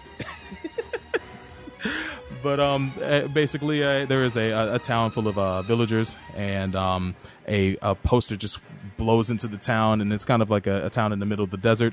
This one kid sees it and freaks the, freaks the hell out, and tells all the vill- villagers to take uh, cover because the robot carnival is coming. And boy, in is he their right! gibberish speech. in their gibberish speech. It- you'll you'll notice about this movie that there's only really two segments where there's actually language spoken. The rest of it, there either is just pantomime and silence or gibberish. so in this particular segment, that is uh, uh there's definitely gibberish about, and um, all the fun begins. But Chris, what are your thoughts on this uh this segment of the movie? Well, interestingly, if you look at the character designs, it sticks out instantly that the opening is directed by Katsuhiro Otomo. Yes, indeed. Yeah. And uh, what I find amusing is that this robot carnival is this basically this runaway mechanical circus that is sort of like the size of a Jawa sand crawler. Yeah. or or sort of like the uh, the space shuttle crawler. Mm-hmm. But it's completely gone amok, and uh, instead of bringing joy to people, it brings devastation as it just steamrolls this entire town, and all of the fireworks cause everything to blow up, and pretty much everything is just left in ruin. In complete contrast to all of the joy that the robots are just sort of performing uh, because that's what they're programmed to do, completely unaware of the actual destruction that they're causing. It's, it's quite the juxtaposition. but um, uh, Neo, what were your thoughts on this? Um, you know, same thing. Uh, just a very interesting opening to see that you know this this large piece of technology that you can see that was originally thought of as, as being um, a fun thing is just gone out of control, and you know the, the looks and the crazy gibberish of these people when they realize that this crazy thing is coming, and you just see it basically just flatten that whole. Um, that, that whole little village is, is, is kind of funny, kind of funny but sad in the same way. So, I just it's, it's a it's a blend of the dark and the whimsical, and I didn't think that would work, but it it, it seems to work for this this segment here in the movie. And um, yeah, those those poor people just just just trying to escape the devastation of all the uh all the all the uh, amusement that the, the robot carnival at least thinks it's trying to provide these people. So um, it's it's it's wonderfully animated, and it, those people live in, in such squalor. But uh, even even as dirty and, and as filthy as the people are, it's it's it's it, it looks great. but uh, we'll move on to the next segment, which is Franken's Gears, and that was directed by Koji Morimoto, who also worked on uh, uh, Memories, another compilation uh, headed up by Otomo as well, and he directed uh, Magnetic Rose, the segment for that. But in this segment, uh, you have a, this Frankenstein. Um, Was Dr. it Magnetic Rose type- directed by uh, Satoshi Kon? Satoshi Kon? Um, I believe. That's neither here nor there, though. Yeah, neither here nor here. I, I, I, if anything, I know he had something to do with Magnetic Rose. I, I guess I'm talking out my ass as I usually do. But in Franken's Gears, uh, you have this uh, Doctor Doctor Frankenstein type who's trying to put together a, uh, a Frankenstein monster of his own, made from random robot parts. And um, he his attempt, it looks like it starts in failure, but um, it actually uh, he actually succeeds, and then it uh, it comes to uh, bring him to an end towards the end of the segment. But uh, what did you guys think about this? I thought it was interesting that uh, you know he succeeds and he's so happy, and this robot is mimicking his movement, but then unfortunately he he trips and falls, Mm-hmm. and the robot mimics that movement and accidentally killed its own creator. Yeah. Uh, the thing I liked about this uh, this segment is when, when it loses all color and it goes to monochrome. That it this just the, just the detail of uh, the awakening of the monster i- is to me the best part of this segment. And then um, you just get this creepy vibe throughout the remainder of it because you know it's just going to end badly, especially when the place starts to fall on top of him. But um, It also Neo- has a nice uh, steampunk look to it too. yeah, it does, doesn't it? Especially when the place is uh when it, when his experiment goes awry and uh all his uh all the the machinery Gears and around all the him crap just starts falling apart. starts yeah. falling apart. You can see how how how roughshod it is. But uh Neo, any thoughts on this? Um, no, it, it's just it, it, it's just funny to see the scientist how engrossed he is. Like, you know, there's there's a lot of stuff going on, and and you know he's just want so focused on getting this thing to move and to walk that he forgets about his own safety. And uh, you know, and and then as we see, um, he he did too well of a job to have that thing mimic him because uh, it ended up just killing him. So, uh, you know, it's it, I guess it's that it's always that that lesson of of the Frankenstein's monster is you know you create life and it'll probably end up ending yours. So when you were watching this, did you have the the robot tomes clutched closely to your heart? of course, of course, I always do now. I actually go to I actually go to bed with them because uh, it's just it's it's coming. It's and, coming. and the picture of the admiral on your mantle. Actually, to be honest with you, there's there's some new Admiral action figures that are coming out, so I'm gonna have to get some because uh, I'll put those as like little shaman, you know, like little shaman things. Nice. On my um, on my apartment right now, and so if the if the robot apocalypse happens and they see that, they're like, oh crap, he killed the robot. We're not doing this. So Well, let Franken's Gears be a cautionary tale uh, about the Cylon uprising coming soon. let all these robot things be a cautionary tale. we'll add this to the list, but uh, we'll move on to the next segment, which is deprived, probably the most straightforward out of all the um of all the segments. And and, and the thing about this segment, um, basically it features a uh, a robot who had a, a human master who gets kidnapped by an alien or a robot invasion, and he um gets. Almost destroyed during that, that encounter, but then gets rebuilt to uh, to to uh, to uh, to rescue his uh, his female human uh, uh, master, our, our friend, and um, he takes on a kind of a humanoid form, or uh, he has a hologram that makes him look human at certain times, unless it's disabled. But he pretty much goes through an army of these these bike apocalyptic punk looking robots until he gets to their leader, which he takes down as well and um, it's it, it, it this segment it reminded me a lot of some uh, uh, well, probably more so 80s anime, um, especially stuff like Mospeada and whatnot. But um, speaking of Mospeada, I'm, I'm I'll toss it to Chris to see what his thoughts are on Deprive. You know, this one it kind of seems like an extended trailer for a dumb action movie that never existed. Yeah, yeah, it does. So you got this robot invasion, this girl getting grabbed, and this other robot. He goes through this whole legion of grunts. Then he's fighting the like flamboyant and flashy so 80s uh, villain boss. Then he rescues the girl, and they're happy. It's like, yeah, this this does look like a it looks like a six minute trailer for a two hour movie that never was made, basically. and it moves. It, it it does a good job at actually setting up the story, like in the very beginning, very quickly, and then you just get this long set piece afterwards that just you know just runs. Um, throughout the course of the story, and it gets the job done. Um, but uh, it, it's definitely not one of my favorites in this one. It's just it's just pretty neat to see. It reminds me a lot of Heavy Metal, uh, to be honest. Yeah, it kinda- it's got that. It's got that so '80s feel to it. Mm-hmm. But uh, Neo, any thoughts on this one? Once again, clutching the robot tomes. There you go. Knowing that one of these days, this is this is this is just uh, art's going to intim- uh, intimidate or intimidate life. So you know, I don't know. But yeah, it's it's it's definitely good. And I I do agree with Chris. It does feel like um, a trailer of something that you're waiting to see.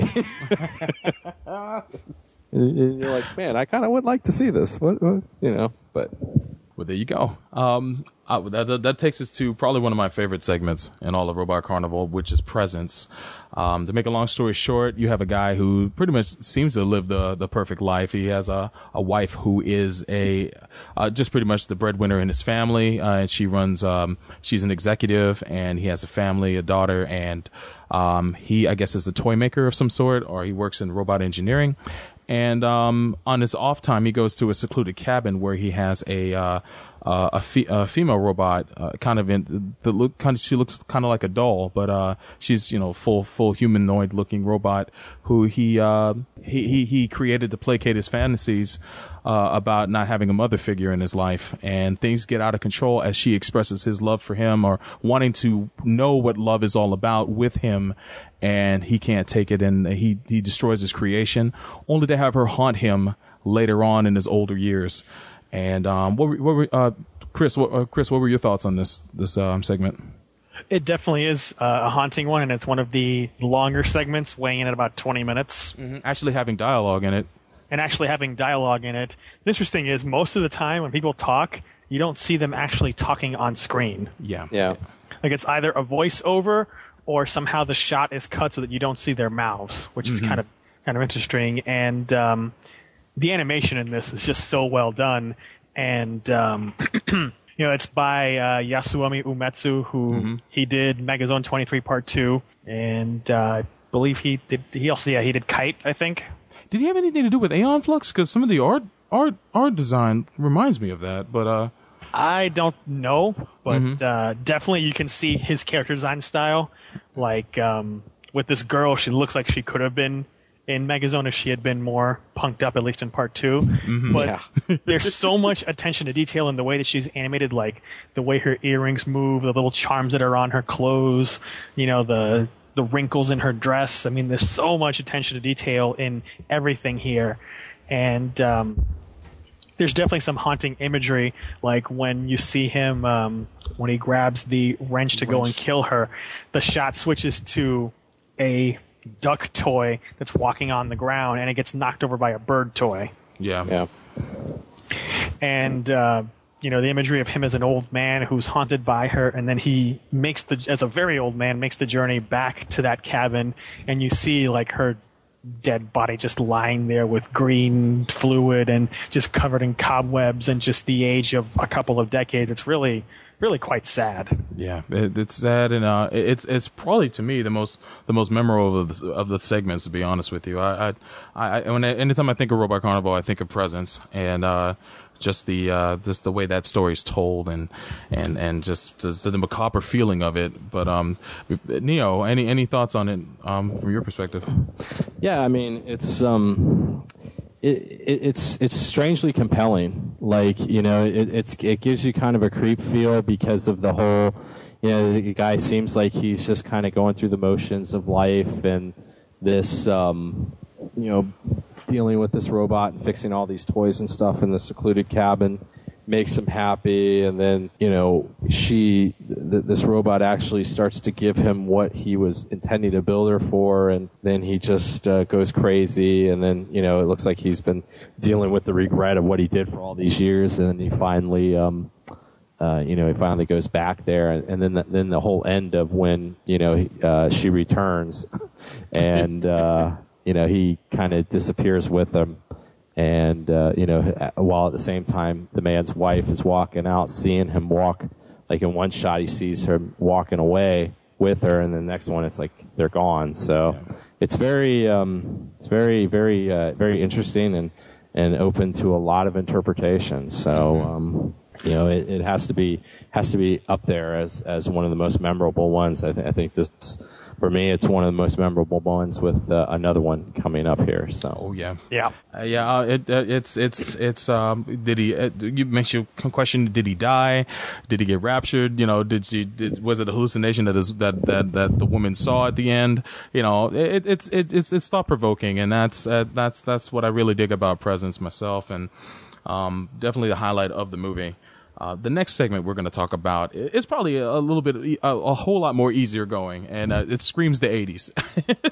it is a Starlight Angel. And. and uh, basically, the, these two girls are at Neo Disneyland practically. wait, wait, wait, wait, wait. Let me let me set this one up because yeah, watching go ahead. This, okay, first of all, this this is directed by Hiroyuki Kitazume, who um, worked on did some the Gundam character series. designs for for Double Zeta and Char's Counterattack, and Mhm. is the guy who's doing um, he did Char's Elite Affair. Yes, indeed. So we have this Lena slash Puru looking girl Mm-hmm. and her friend Blonde Quess, yeah, and they're in this Disneyland copyright infringement park. Woo! And then uh, Molester Char shows up. Yes, indeed. And before that, there was a cameo for uh, uh, uh, Tetsuo from Akira. If you look Yeah. closely, it's like, whoa, that's Tetsuo. He's blonde though. and the uh, the uh, the the the freaking like military guy he shows up too. Oh yeah. So Yeah, then the colonel. Yeah, molester Char shows up, and he scares off Lena slash Puru, and she gets into this ride. She imagines that uh, you know she's flying in space and gets attacked by this evil robot. So this good robot mascot from the copyright infringement park comes and he saves her. His uh, his mask gets knocked off, and she imagines underneath the mask is adult Judau Mm-hmm. Yeah. And then uh, they they beat up the evil robot, and then her fantasy ends when uh, the real adult Judau shows up, and she like runs to meet him. There you go. That that uh that is it in a nutshell. What were your what were your thoughts, Chris? Well, you know the funny thing is that uh, those were not my thoughts at all. The the first time I watched it, other than the Disneyland copyright infringement park, Uh huh. because I had not even seen Gundam yet. Exactly. so watching this, and what's funny is that um, this is from 1987, so this Mhm. precedes Char's Counterattack by a year, but Yeah. it had to have been in production by that point. So Yeah, it's I- amusing seeing Blonde Quess, who literally is Quess with blonde hair. Oh, absolutely. and seeing uh, this molester Char, who literally is the way that Char looks, just, but just a tad bit younger. Dead on.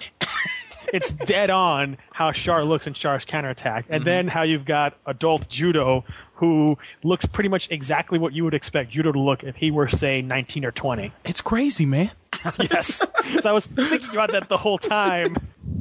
Of it's like you see this this molester Char guy look up show up and it's like oh this guy looks like such a molester I wonder why and he's with these young girls Oh my god. this is probably the one that I remember the most uh, from when I watched it the first time of you know the the Disneyland type thing with the robots and but now it just took on this amusing dimension with uh, the Gundam style character designs. Yeah. Yeah, it does. Neo, and, and what are your thoughts on this? Yeah, it's it's uh, it's up there because it's it's a it's a very bizarre, like you said, the the whole thing of the copyright infringement park is hilarious, and then you know as you see this years later, and you're like putting it together, like Chris said, the likenesses of these Gundam characters, and just kind of it seemed like a it seemed like an old '80s uh, music video to me too. Well, Like- it's funny you mentioned that because in um, on ANN and the Buried Treasures, which I think Robot Carnival was the inaugural column of that. Mm-hmm. Uh, Justin Sevakis mentioned that uh, that Starlight Angel took heavy inspiration from the video "Take on Me." Yes. Yeah. it- Oh. So I read that and I thought, hmm, let me. Before I watched it, I went and I watched the video on YouTube. Mm-hmm. So if for those of you who are young whelps who don't even know what what uh, Take on Me is, it's this video where this girl is reading this comic book that sort of comes to life, and she gets pulled into it, and um, there's all these contrasts of like the guy and the world being like pencil sketches with Yeah. her being live action. And it switches back and forth between that, and they're on this adventure being chased by like these dudes.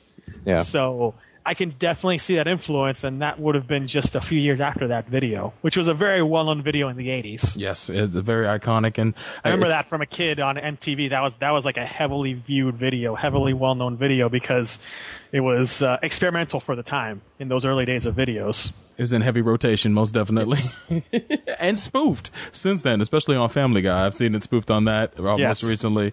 But uh, yeah, it, it it it definitely takes cues from Take on Me, and um and and of course the character designs from all sorts of uh mecha shows. Uh, I'd say more so Gundam than anything. But uh, a- a- any any other thoughts, Neo?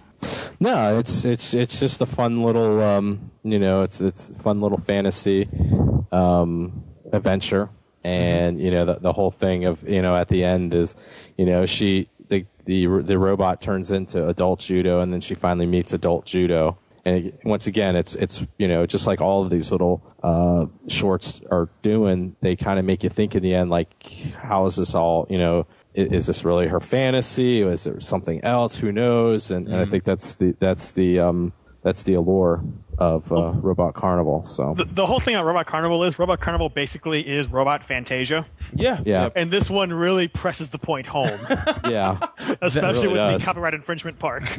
yeah, that one and a segment that happens later on in this discussion. Yes. uh, pretty much. This this this whole movie is Fantasia meets heavy metal. That's e- is easily what it is. But I think the, the takeaway from Starlight Angel is, and this is always a good thing to know, always beware of molesters in theme parks. Always.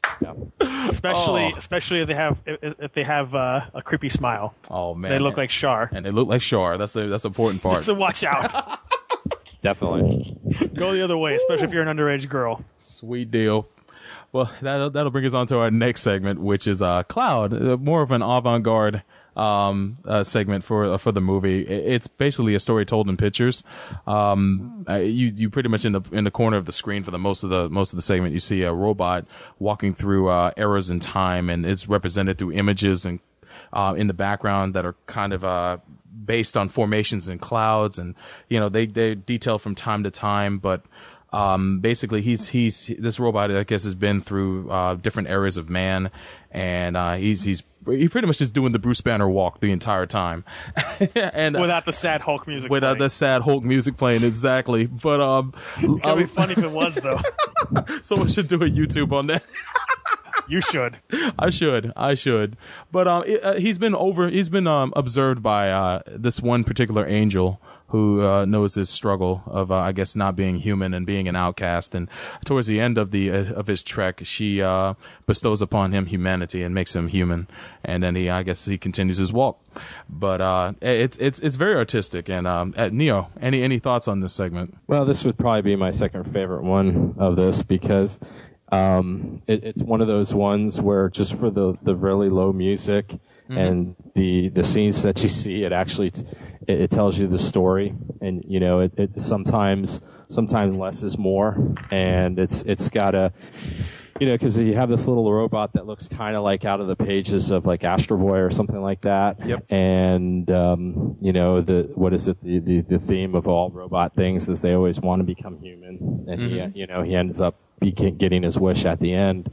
But the fact that you're seeing these these things go on throughout history, and um, you know, some of it's true, and then some of it's just uh, imagined because it's um, you know the future and stuff. But um, you know, definitely uh, definitely pretty powerful and and nice to have a nice break after you know two two kind of especially after Starlight Angel where you know it's kind of an action real fantasy um you know kind of even kind of like a shonen type of deal uh or shojo type of deal it's um you know you, you you have something like this which is just so much so much different than any of the other uh shorts that we've seen so Absolutely, Chris. Any thoughts?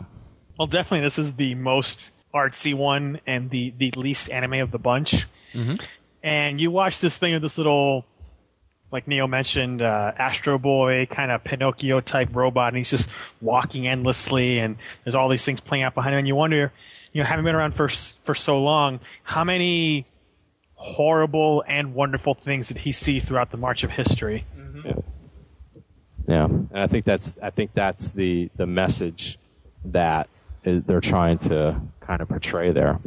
So It, it, it very it, it did seem very Tezuka-esque to me too. Um, uh, with with with the fact that uh, I know a lot of Tezuka stories do deal with uh, human robot relations and um, uh, the the mistakes that mankind makes, and uh, just just the rise and fall of man, as well as uh, feature robots and, and, and their role in that. At least when it came to Astro Boy, and it, it reminded me a lot of that, even though in simplistic terms. Um, and just watching it, it, it's it's it's very it's very awe striking. It's it's different from any other segment in the movie. Um, Yeah. You know, it's it's it's it's simplistic in its execution, but uh, when it comes down to it, it, it tells a fine story. And uh, at the end of the segment, you're you're you're, you're left in you're almost in awe of, of, of, of seeing it. So yeah, I, Well, it's like Neo said, sometimes less is more, and that's definitely true in this case. Instead of having, you know, tons of keyframes of animation, it's like sort of simple pencil sketches, but it really gets the point across. Yeah, yeah. Absolutely. It reminds me of um, I used to when I used to watch public television back as a kid. There were a lot of uh, animated shorts done by uh, uh, I guess were done on Canadian public television, and a lot of them resemble the same thing that uh, uh were done in the same style that Cloud was done in, and uh, that's what it reminds me of the most. But um, pretty cool, pretty cool. And then um, almost closing out the show, we've got a few more segments. Uh, a Tale of Two Robots, Chapter Three, Foreign Invasion. What I want to know is what happened to chapters one and two. This is uh, directed by Hiroyuki Kit- Ki- uh, Kitakubo, and he also worked on uh, different Gundam series as well uh, uh, and other projects too. Um, basically, uh, take Japan in the 19th century, where uh, foreigners were coming in, and you've got this uh, insane foreigner um, who, Who speaks in English? Who speaks in English? If you watch this in Japanese, you'll notice that this guy speaking per- uh, speaking perfect English with maybe Well, a little bit of a an Japanese. actual- It is an actual American It it is an actual American. Oh wow, playing the part. well, shoot. well, he's uh he's he's he's raging he's rampaging through the town with a uh, kind of a steampunk esque uh, uh robot that he's made, and um it, it's its exterior is made of brick and it's covered in um I guess uh reeds, and um he's just rampaging through uh, uh 19th century Japan, and these uh villagers in the town they fight back with a robot that they made their own, and you've got five uh pilots inside controlling different parts of this uh of this, uh, I guess, makeshift robot that they've created.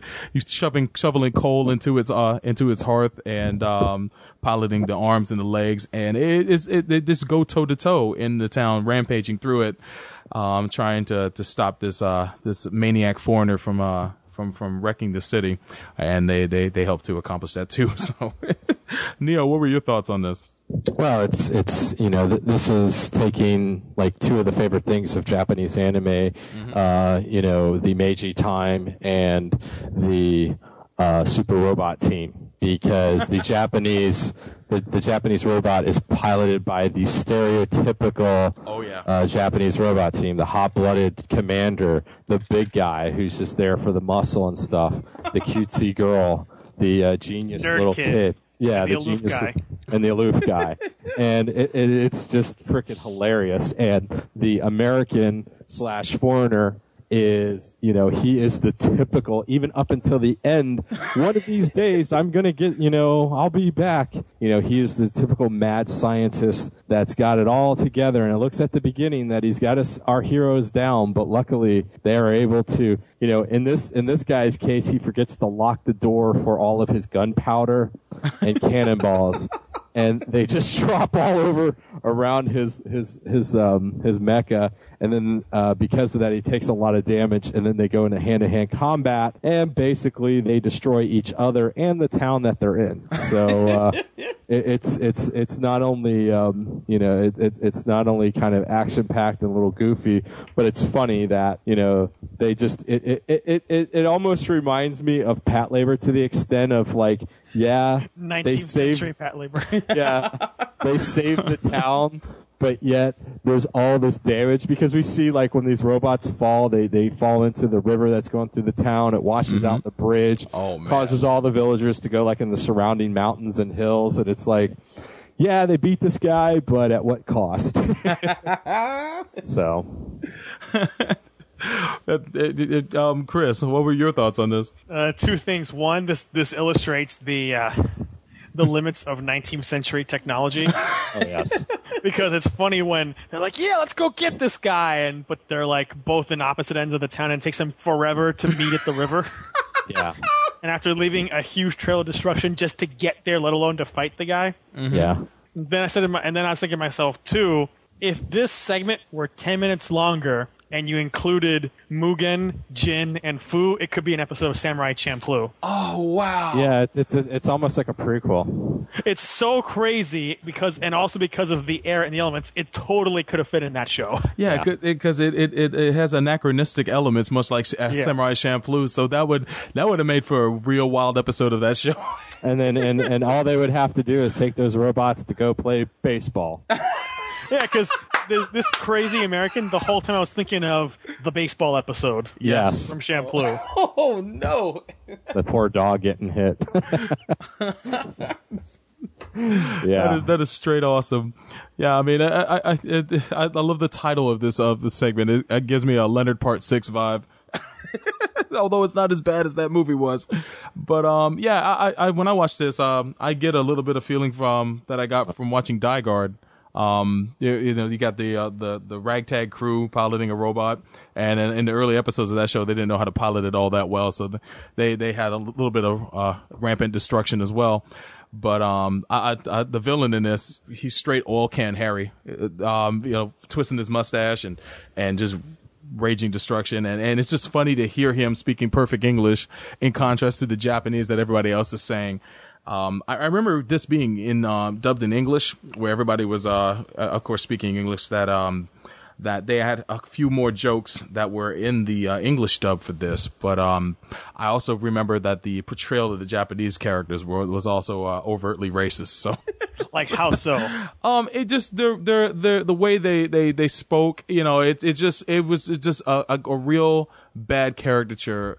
It, you know how when we watch anime nowadays, where even the, the Japanese characters are speaking perfect English, they're not they're they're they're, they're not over Asian centrified. You know, they're they're just you Yeah. know they're speaking English. In this, they make them sound Japanese. Um, uh, to the point where it, it's almost like a comedic, um, a little too comedic of a uh, a representation uh, of, of of what a Japanese speaking English would sound like. So um, I know that it's caught flack since then, but it also was dubbed back in the '80s. So there's a little bit they can get away with this, I guess. Yeah, it doesn't excuse it. Yeah, I guess it doesn't. Racism is always racism. Yeah, it is true. but overall, this is a very fun segment. I, I, I love it, and, and finally seeing it in Japanese for the first time, I appreciate it even more. So um, that's it for that one, and then um, we have Nightmare, which where we mentioned uh, Fantasia earlier in the uh, in the in the episode as a comparison to uh, some of the things featured in the Robot Carnival. This definitely takes notes from Fantasia. Um, it Well, specifically from uh, Night on Bald Mountain. yeah, the closing segment of Fan, uh, the the closing major segment of Fantasia, Night on Bald Mountain, um, where you know at night all these robots arise from uh from all all different things. They kind of are like zombies or rising from their graves or whatnot. As this this one uh floating robot look kind of looks like a witch or something like that is flying around on on some kind of makeshift uh, air bike, uh, just just just shooting inanimate objects and bringing them to life. And you have this this this huge demon robot in the background um, doing all sorts of wicked things with them. And you have this drunk guy who's waking up from a bender, and he goes to a, he notices all this craziness going on while everybody else is sleeping, and he he's trying to escape from being uh, captured by the uh, by by the flying robot. But uh, Neo, what were your thoughts on this segment? Uh, this is, you know, once again, very much different than the other ones. Especially, it's interesting to have something like this after a kind of a whimsical, lighthearted one like the previous one. And um, yeah, you can definitely see uh, if you've seen Fantasia, you can definitely see the the influence of um, that in, in this. Just like you know, most all anime definitely has a lot of, you know, especially these earlier ones had a lot of influence from those early uh, Disney films. So, um, or vice versa. Um, but uh, you know, but de- definitely a um, uh, definitely a, a good way to kind of end it up on um, kind of a, a different note than what we've been going down for the last couple of uh, shorts. So, absolutely, Chris.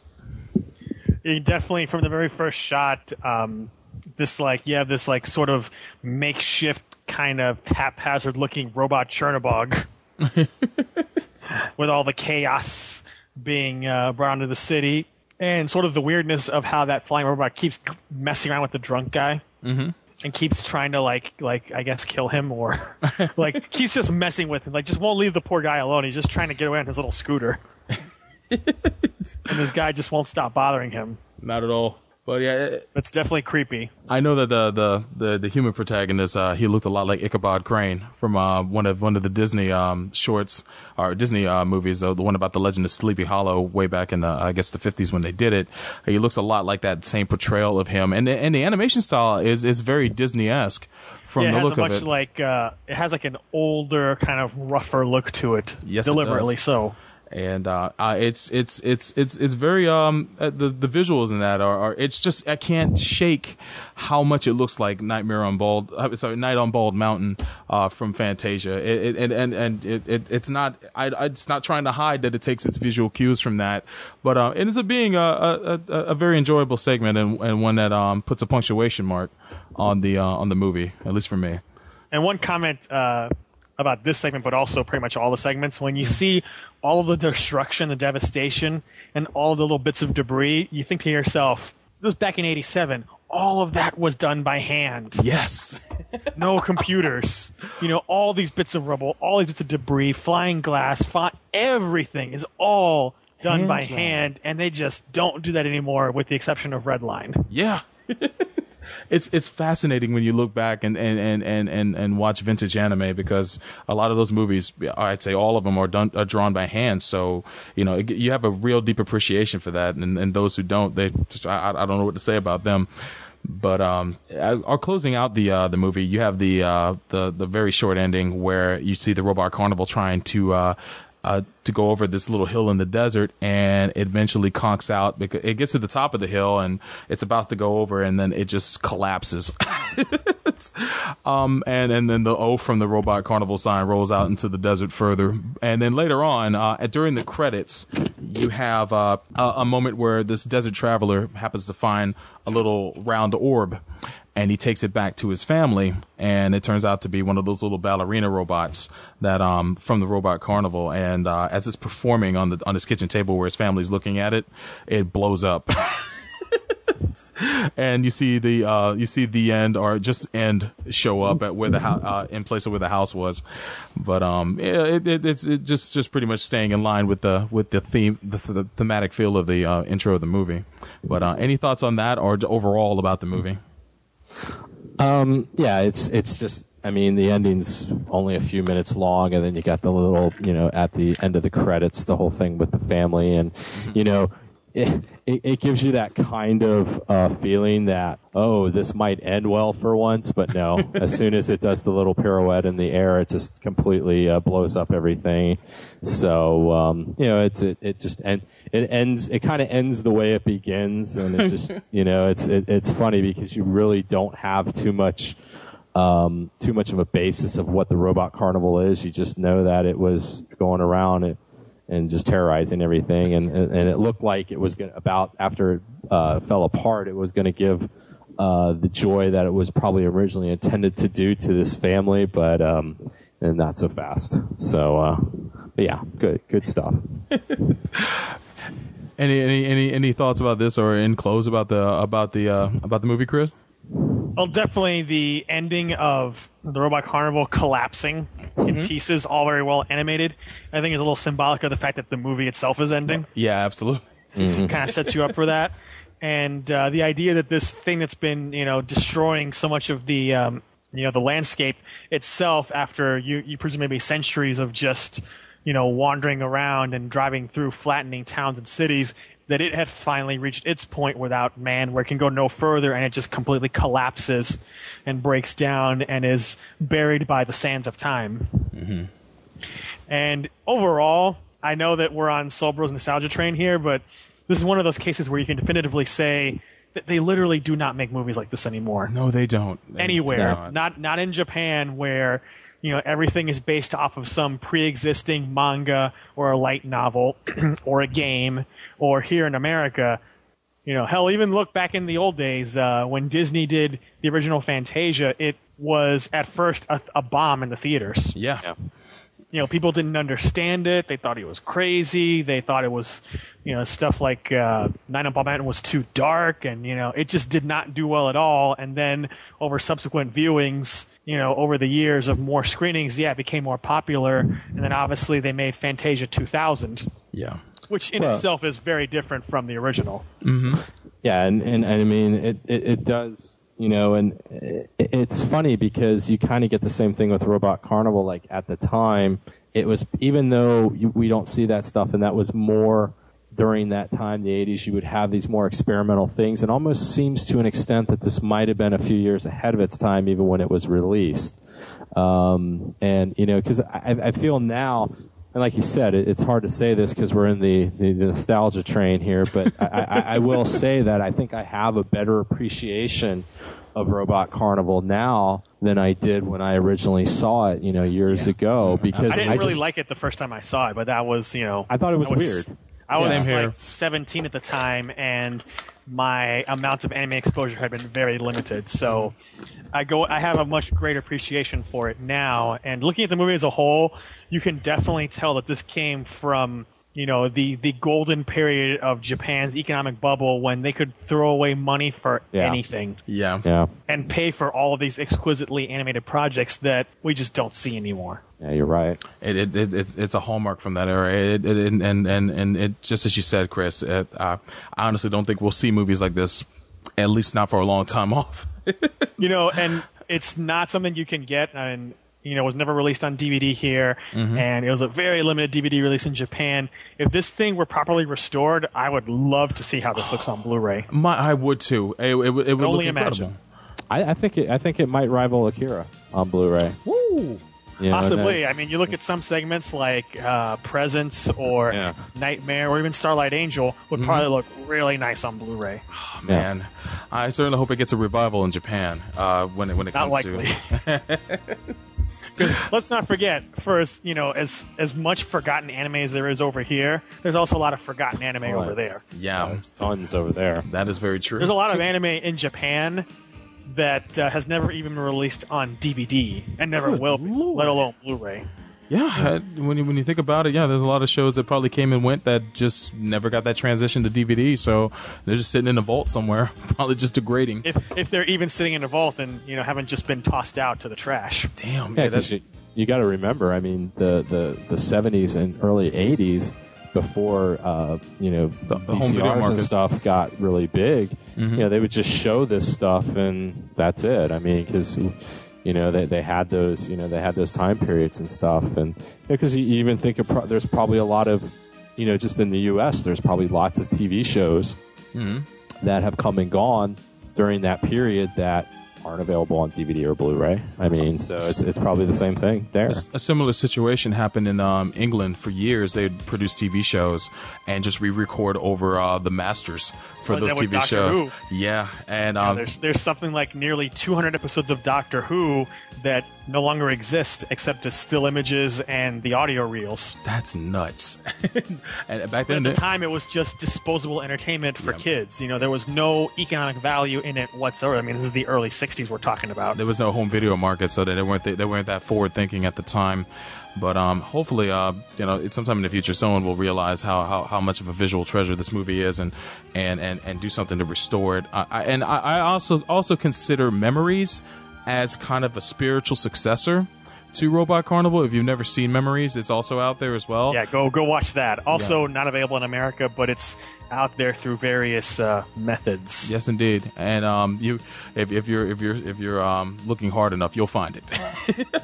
You really don't have to be able to look that hard for it. yeah, very true. really, you don't.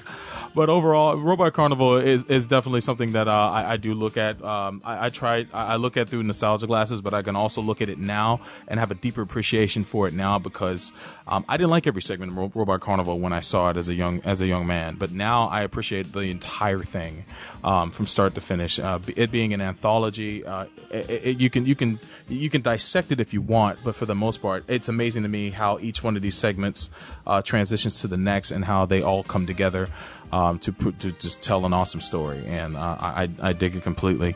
Uh, Is this station coming up for this uh, nostalgia train so we can get off of it? yeah, we're about to go. Neo, any any other thoughts before we close this out? Uh, it's the one time that uh, Soul Bros nostalgia is actually correct. So there you go. I, I will agree. I will agree with that in this instance. Well, we- on that note, we'll go ahead and um, we'll go ahead and step off the train, and we'll be back with more Gundam at MAHQ in just a moment.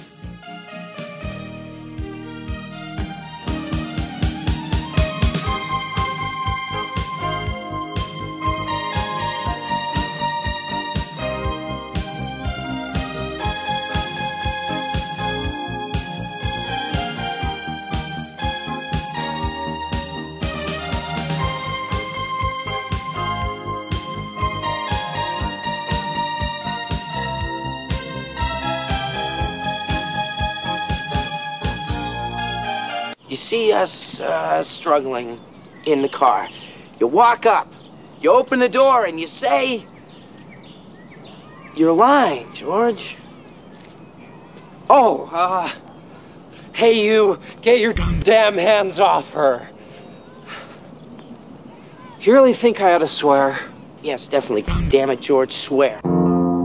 I thought they smelled bad on the outside on the subject of Cowboy Bebop. So, but anyway, going back to uh, the good parts that I missed. All right, uh, phase boobs. Phase boobs. I have to say that was not a good part for me. That's something I didn't really pay attention to. I enjoyed the boobs. Thirteen-year-old, uh, thirteen-year-old adolescent David would like to have an argument with you, ma'am. Uh, I can see how you would have enjoyed that. Hey. Are, it's just, are you more of a leg person? Is that why you weren't looking at her boobs? Because her legs are nice too. No, it's just that you see, I have my own set. I really don't need to worry about hers. That's the best argument I've ever heard. I I, feel that uh, conversation. Seriously, There's no I'm way dumb- for you to, I'm uh, dumbfounded by that argument. without being Congratulations, you won the show. Good night, everybody. Please check our website at sbopodcast.blogspot.com. In a world where vivid flashbacks can strike without warning. In a world where a submissive adolescent must pilot a giant humanoid robot to save humanity. In the same world where a two legged quadruped can run leisurely at the speed of sound with the aid of jewelry.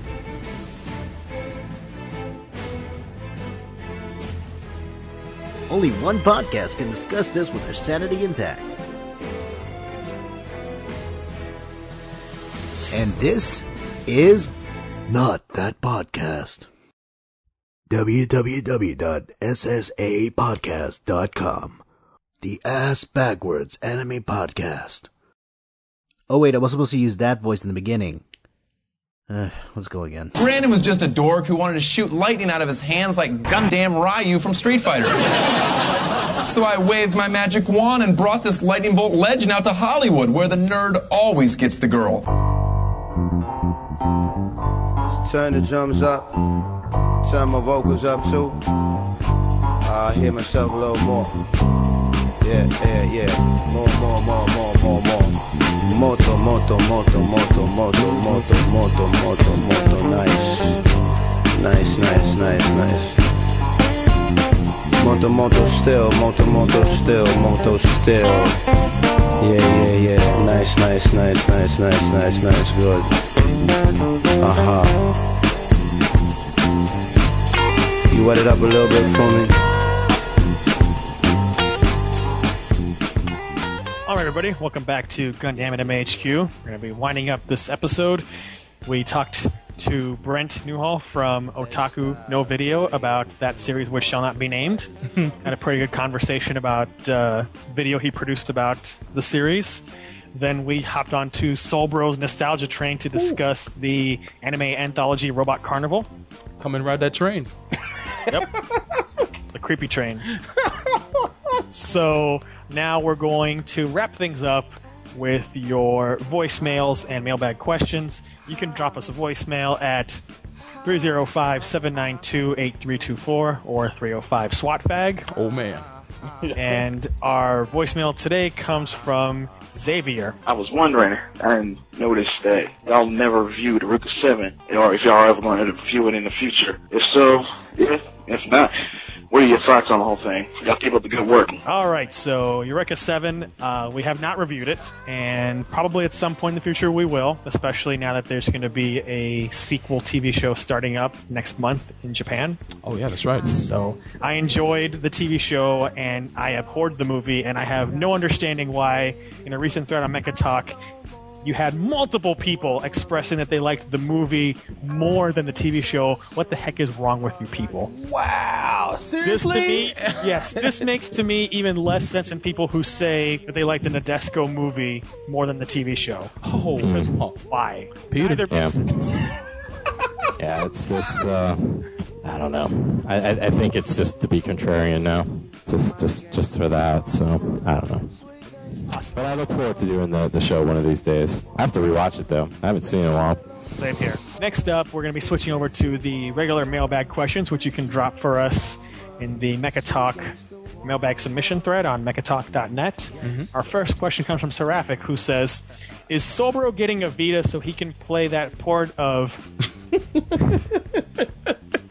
Ultimate MVC combos on the go? Also, Oh, where's my enemy? Where is his enemy indeed? Everywhere." to answer this question, no, uh, I'm not getting the Vita anytime soon. I actually had a chance to play uh, UMVC 3 on the Vita, and my fingers are too big for that console. It, I would say this the picture looks gorgeous, and the games on it, whether it be Uncharted or Ultimate Marvel, they look great. Um, that's the best looking handheld I've ever seen, and uh, I, I'm sure it's got big things coming in the future, but yeah, Ult- Ultimate Marvel. I, I, I can't do combos on, on that thing. It's it's ridiculous. All right, next we have a question from Matthew Grawbadger, who says, Dear Gundam, niche question.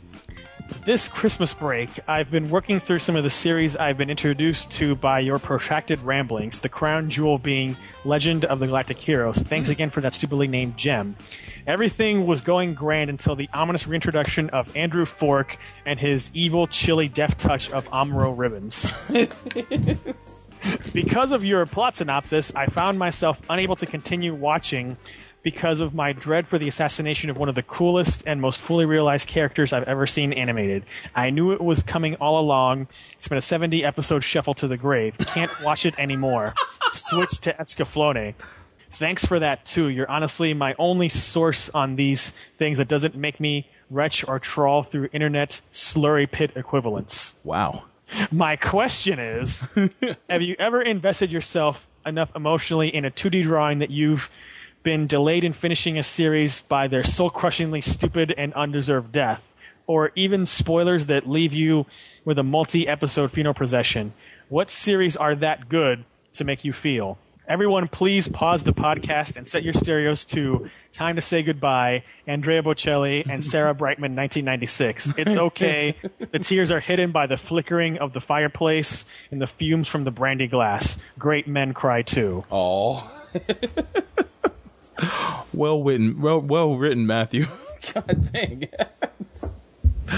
Um, when it comes to what uh, uh fictional characters dying, um, I, I've never. I, I can't say I've I've been put off on finishing a show because of it. No, I take that back. Victory Gundam, I had to stop. I had to stop because when when Uso's mother's mother died, I, I had to take a break. I, I stopped watching that show for like a week and a half because I, I was I was pounding it. I was just running through that show, and then when I got to that point, I just I couldn't take any more death. I, I had to I had to switch to something else. Um, I, I, there's no one character that stopped me from watching that show. It was just the whole experience. And then eventually I went back and uh, manned up and watched the rest of it. But yeah, um, it, it was tough. Other than that, um, uh, uh, uh, just nah. eh, That, that that's that's that's my example. All right, Neo. Yeah, I'd probably have to say the same thing because there is that period through uh, Victory Gundam where it's just it's a death death an episode, Death and especially when you yeah when you got the Shrike girls and it's like, and you know it's just the typical character focus episode and. You know, all of a sudden you're seeing somebody that was always kind of in the background. Now you're kind of learning more about it, and it's just like, oh, they're dead. And they're just, and not only do they die in this in this show, but they die in such gruesome ways. I mean, Tomino is a master of just making the, the, the, the realization of just very gruesome and very graphic deaths. And then in, in the same way, um, you know, being understated when it came to Uso's mom, where, you know, you really don't see much, just, you know, a helmet with some blood dripping up. And Oh, yeah. then you see, uh, you know, a bunch of little kids sitting there looking at it and all crying. So yeah, I, I'd have to agree with Soul Bro on it. I, I didn't. It didn't take me that long to get back to it, but I think I took like a day or two off. I was like, you know what? I need something that's just going to be a, a little bit more because it was so friggin' depressing. Yeah, her head flew through the air like a football through a, a field goal, and I had to go to halftime. Another another, one that another one that that had the death and the depression thing that got me too was Blue Gender. there, there, there's also a part during that where that is just such a freaking depressing. Um, a depressing show, and and it's it, there wasn't any like specific character death, but it was just the the oh, the the tone of you know the hopelessness and the death and the destruction and oh my god, it's like, ugh. You know, it, it makes it tough. But you know, usually all you need is like a day or two to watch something happy, and, and, and you'll be fine. So, but that's about it for me. I'd have to say that, um, like Matthew, I had some dread for Galactic Heroes. And I didn't stop watching it, but uh, the thing is, I originally started watching the show in 2003 Mhm. when only about 40 something episodes had been fan sub and they were horrible VHS rips, and I blew through those. But unfortunately, I got exposed very early on to the death of Yang Wenli, so that spoiler, and even to which episode it was in. Oh wow. So, which is 82. So when I started watching um, the show a few years ago, doing my second run of rewatching what I'd seen before and finishing the whole thing, the closer I got to episode 82, mm-hmm. the more I started to dread it. Yeah. And then finally, when I started watching episode 82, it's like, oh boy, here it comes. here. And you, and you know, you know, I'm talking about Neo, that situation they find themselves in. It's like, God, I hope he'll escape, but I know that he won't. because I mean the the thing about with with Yang is you develop so much of an attachment with him, and he's in so many near near death situations and things where even he admits to himself, "Wow, I can't believe we got out of this," and it when when you finally do see him get taken out, it's it's it's not only the way that it happens, you know, just dying alone in a hallway with a leg wound, just the mm-hmm. fact of it was such an avoidable situation. And it, you know, it was just one of these things where, for all, for as good as he was when it came to things and being strategic and being able to think ahead, he didn't think ha- ahead enough in this one, and he put him in a situation. He put himself in a situation that just was not good. He got randomed out. yeah, I don't know about that, but he, he was. It was just it. You know, it was just almost kind of a comedy of errors that you would think that they would never do. Oh wow. So yeah, it, but yeah, it's it's it's it's pretty bad, and I, I think mainly because there is such an attachment that you to get with the character because he he's just such a great character.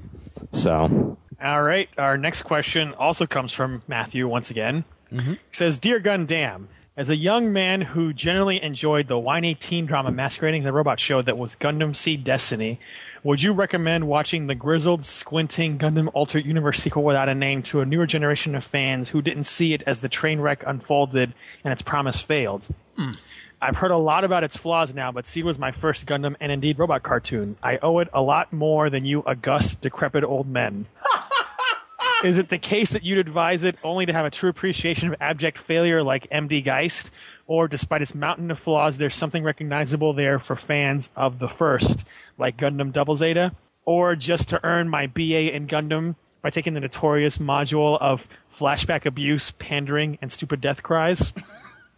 Never thought to ask till you outlawed it, but a 50 episode series is a bigger commitment than the deplorable anime toilet crowd. I need the advice of those who have stared into the abyss before me. Sorry, Matt. What a timely question. yes, indeed. and also well written. Um, I'd say uh, watch it to see for yourself how how bad it is, or maybe in your eyes how not bad it is. I, I encourage everybody to, to run through every Gundam series. Um, I, Destiny may not be the best one out of all of them. It's a two star show for me, but um, it's still worth watching to see what not to do in a Gundam series. So I, and, I, I would always say, as bad as something is, um, it's always better to form your own opinion, opinion, mhm. by watching something rather than just absorbing the opinion of someone else. Very true. So, despite how painful it might be, uh, yes, you should sit down and watch uh, that 50 episode train wreck. but make sure you also watch Final Plus because it's a little less train wrecky. Just Yes. a bit. yeah, I agree. All right. Next, we have K173 who says um, Happy New Year because he, uh, he posted this back in January. he says, I have only one semi serious Kennyland question.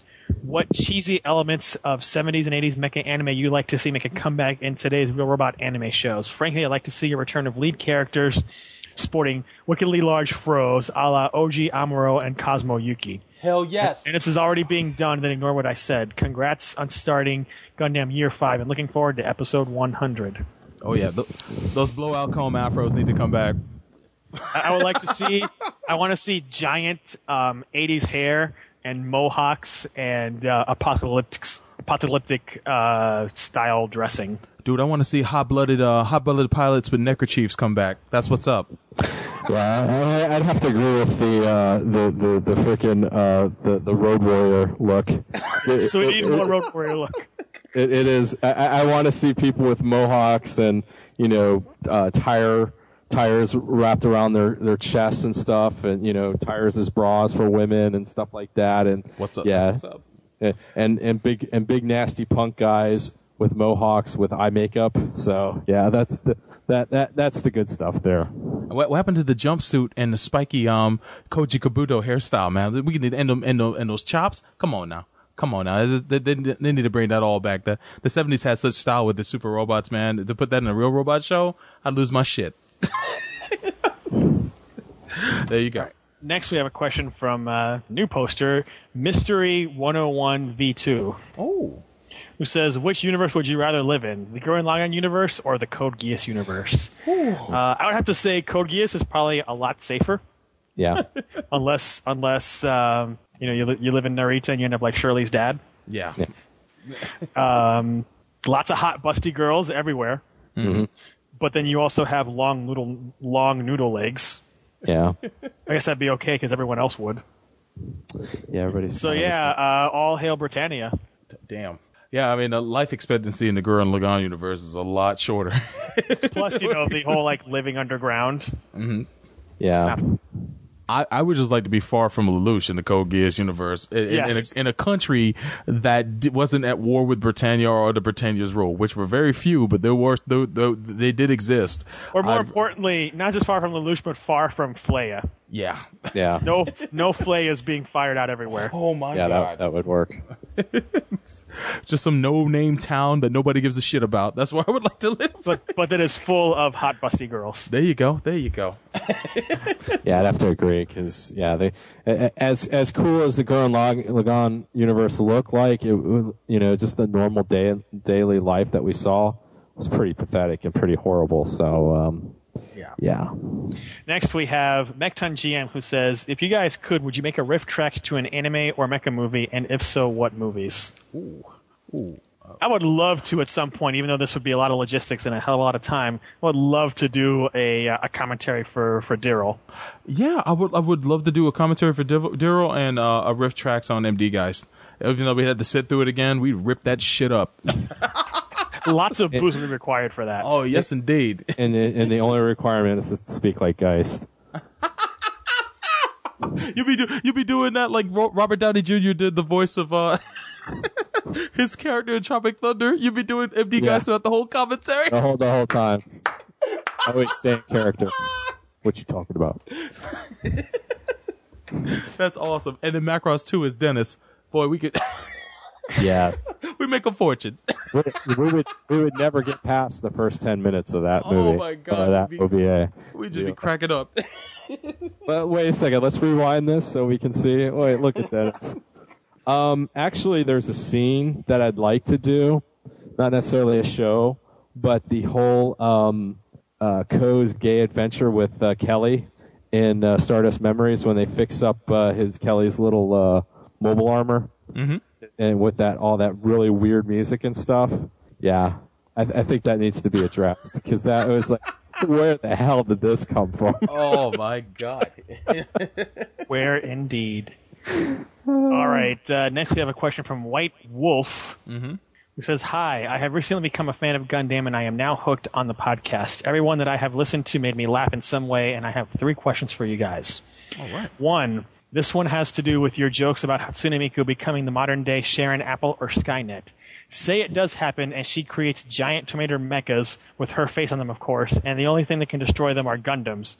What Gundams would you guys choose to take them down? P.S. It can be from UC or alternate universe. Turn a Moonlight Butterfly. Yeah, uh, exactly. So there's, damn it, Chris, you beat me. That's why I said it so fast. Turn a Yes. Butterfly. Destroy Yeah, 'cause them. it's- Wins the match. yeah, it's the only one. Yes, game over. Next Coliseum match. God dang. It. Oh, it, it's true. He's true though. Moonlight Butterfly. Can Moon- turn- uh, what- Who can beat it? Wins match.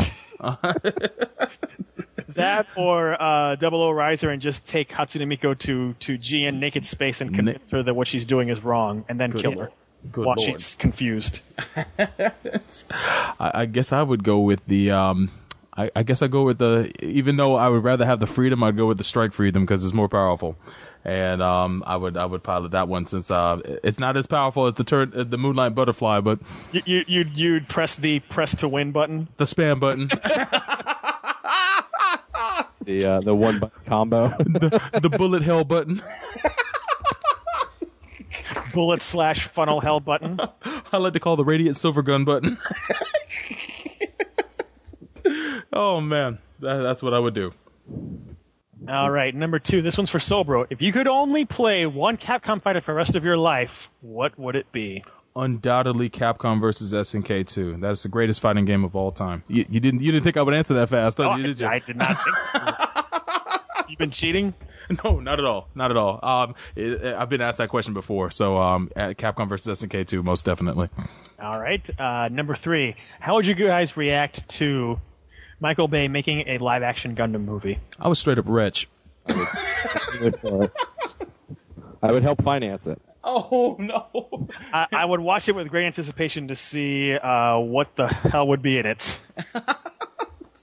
Dude, and I'll I leave told it at that. I told you, man. The admiral is General Revil. You know, maybe uh, uh, one of those. Wh- wh- who's a, who's a hot British actor right now that could be Bright Noah? Because Bright was supposed to be British, right? So it was like, uh, Orlando Bloom?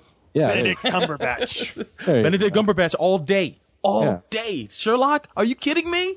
Matthew Man. McConaughey a Sleggar Law. Nice. You know, All right, let's let's move on from from your your Michael Bay casting fantasy. Neo, I hope you are part of the production. That's the only way it's going to get made right. All Oh.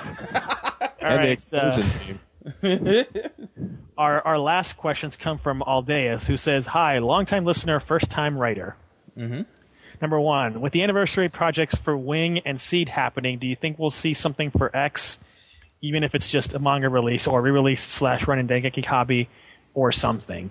Um, it's possible we could have some kind of a uh, a uh, X anniversary manga in what 2016 to mark the 20th anniversary. Well, they, yeah, I mean, X was a couple years ago. They had the re-release of, of the show. I think on what DVD, and there, Yeah. there's kind of a renewed interest in it. They So had I- uh, Under the Moonlight, and it That's was a lot of games, and now it's a regular staple of the game. So, yeah, it wouldn't surprise me if they maybe they did some kind of they did because now with Wing they have the currently running Glory of the Losers manga. Oh, wow. That is incorporating stuff from the side stories and from episode zero and Endless Waltz.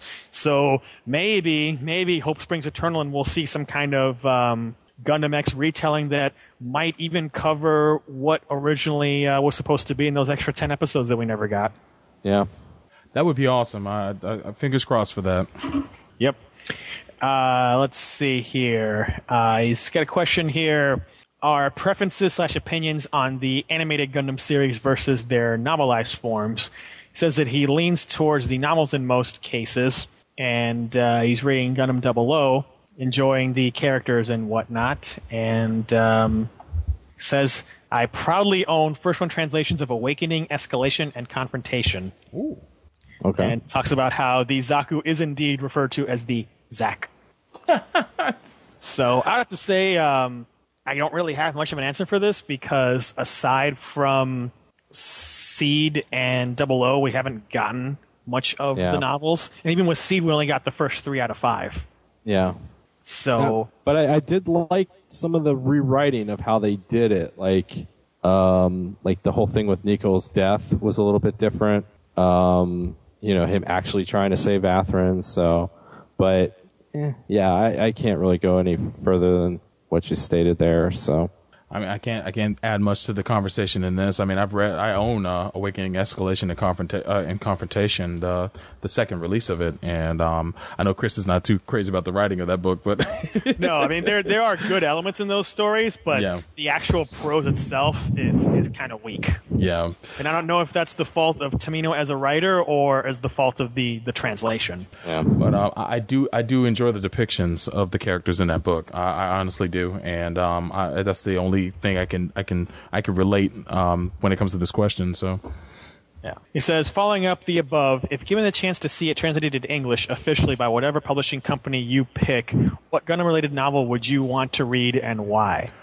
I personally would like to check out uh, Gaia Gear because it was Yeah. written so long ago and it's uh, a diff- a vision of a far different future you see than what we actually have gotten. Yeah. Mm-hmm. So I'm curious to see how that story would actually be. And of course, you know, it's Tomino, so you gotta Yeah. be curious. And, and, and, and isn't there a whole thing with um, that? Sh- the because he is actually a Char clone in that one. That um, doesn't he have kind of uh, uh, kind of a um, a crisis thing? You know, like kind of an identity crisis almost a little There bit. is a, uh, a memory clone of Char in Gaia. yeah.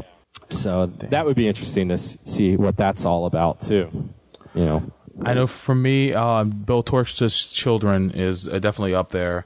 Uh, the Unicorn light novels and uh, um, there was one other I can't think of it now. Damn it. Let me guess: Hathaway's Flash or Sentinel? Uh no, no. Hathaway's Flash I have an interest in because I like to see because Hathaway I guess ends up getting executed towards the end. So um, I, I'd like to see the build up to that. Um, and does doesn't Bright give the order? yeah, Bright, well, Bright has to here's the sign thing. it. Keep in mind about Hathaway's Flash. People never remember. Mm-hmm. Hathaway's Flash is the sequel to Beltorchika's Children, Yeah. which is very different from the Char's counterattack movie because in that novel, yeah. uh, Hathaway was the one who killed Quess, Right. Oh. and he's hailed as a hero. Oh wow. Because in Beltorchika's Children, there is no Chan because her role is filled by Beltorchika as Amuro Squeeze. Holy so it's a very different depiction from what we saw in uh, in this movie. And frankly, I wish we'd gotten that in the movie instead of him just being some punk bitch and a complete disappointment to uh, the family name. no doubt. Um, I remember what I was gonna say. On, on a side note, I would love to read the uh, Byston Well books. I would love to read those, even though they're not Gundam related. They are written by Tomino, and I would love to see what they're all about. Thanks for answering the question incorrectly. Oh well, you're welcome. And in closing, he says, Thank you for reading my questions and congratulations, pre or related, whenever the mailbag reaches this on the 100th episode. Sieg Zion. he was close. Close. Close. Well, Too thank you very much. We got something special planned for you all. Oh man. That's all I'll say. So that's going to wrap up the mailbag. Please drop us some more questions. And uh, as a PSA, please drop some questions uh, for the voicemails for Chaos Theater and Laplace's Box. They're, they're feeling very ignored.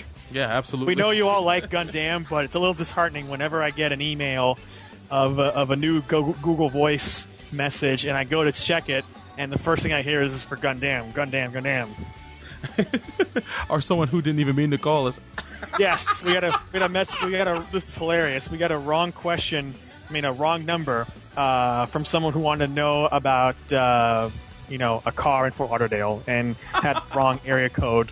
So I guess he did not listen to the uh, the introduction in the voicemail where it says you've reached the MHQ podcast number. Please select which podcast you're leaving a message for and make it short because he's asking about Sandra and, and, and I think her Jaguar. Oh boy.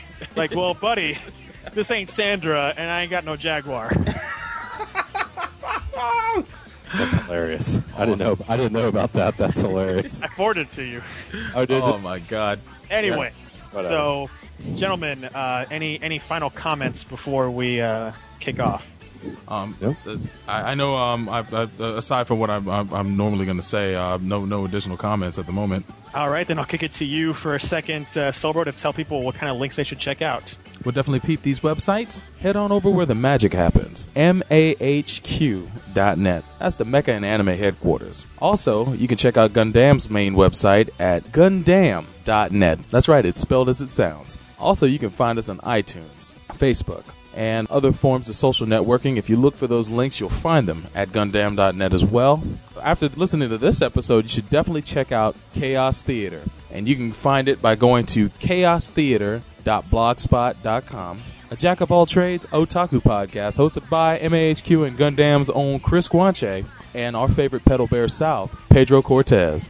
And just um, a few quick shout outs. I, I definitely want to shout out to uh, Brent Newhall, who joined us um, back in the first segment. Um, you put yourself out there and uh, you make yourself uh, open to uh, being criticized and whatnot, and I commend you for coming onto our show. Uh, hopefully, we didn't dogpile on you too much. but definitely peep, uh, peep his website, otakunovideo.net, and find him on YouTube at um, youtube.com slash ONV podcast for the Otaku no video uh, uh, podcast that he uh, produces. Um, also, I want to uh, give a shout out um, uh, to the Akari Cast, a podcast that I uh, just showed up on. Um, I recorded with them yesterday in their fourth, ep- the tenth episode for season four. We talked about the fighting game community and some some other news events that went on, and um, I want to thank Kaus and 16-bit Jeff for having me on.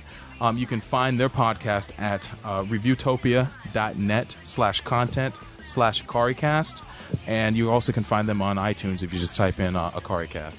Definitely check them out. And that's it. All right, so we'll catch you next time for episode 99 of Gundam at MAHQ.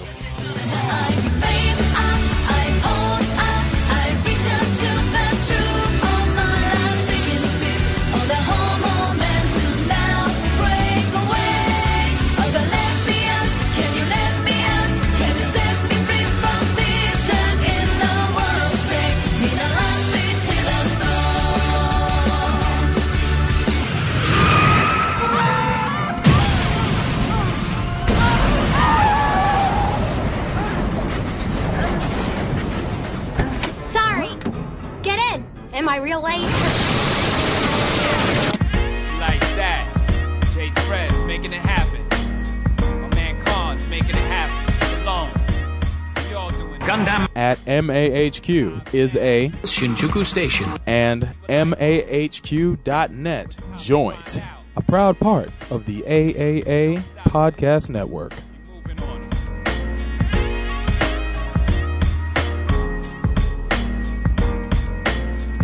Thank you.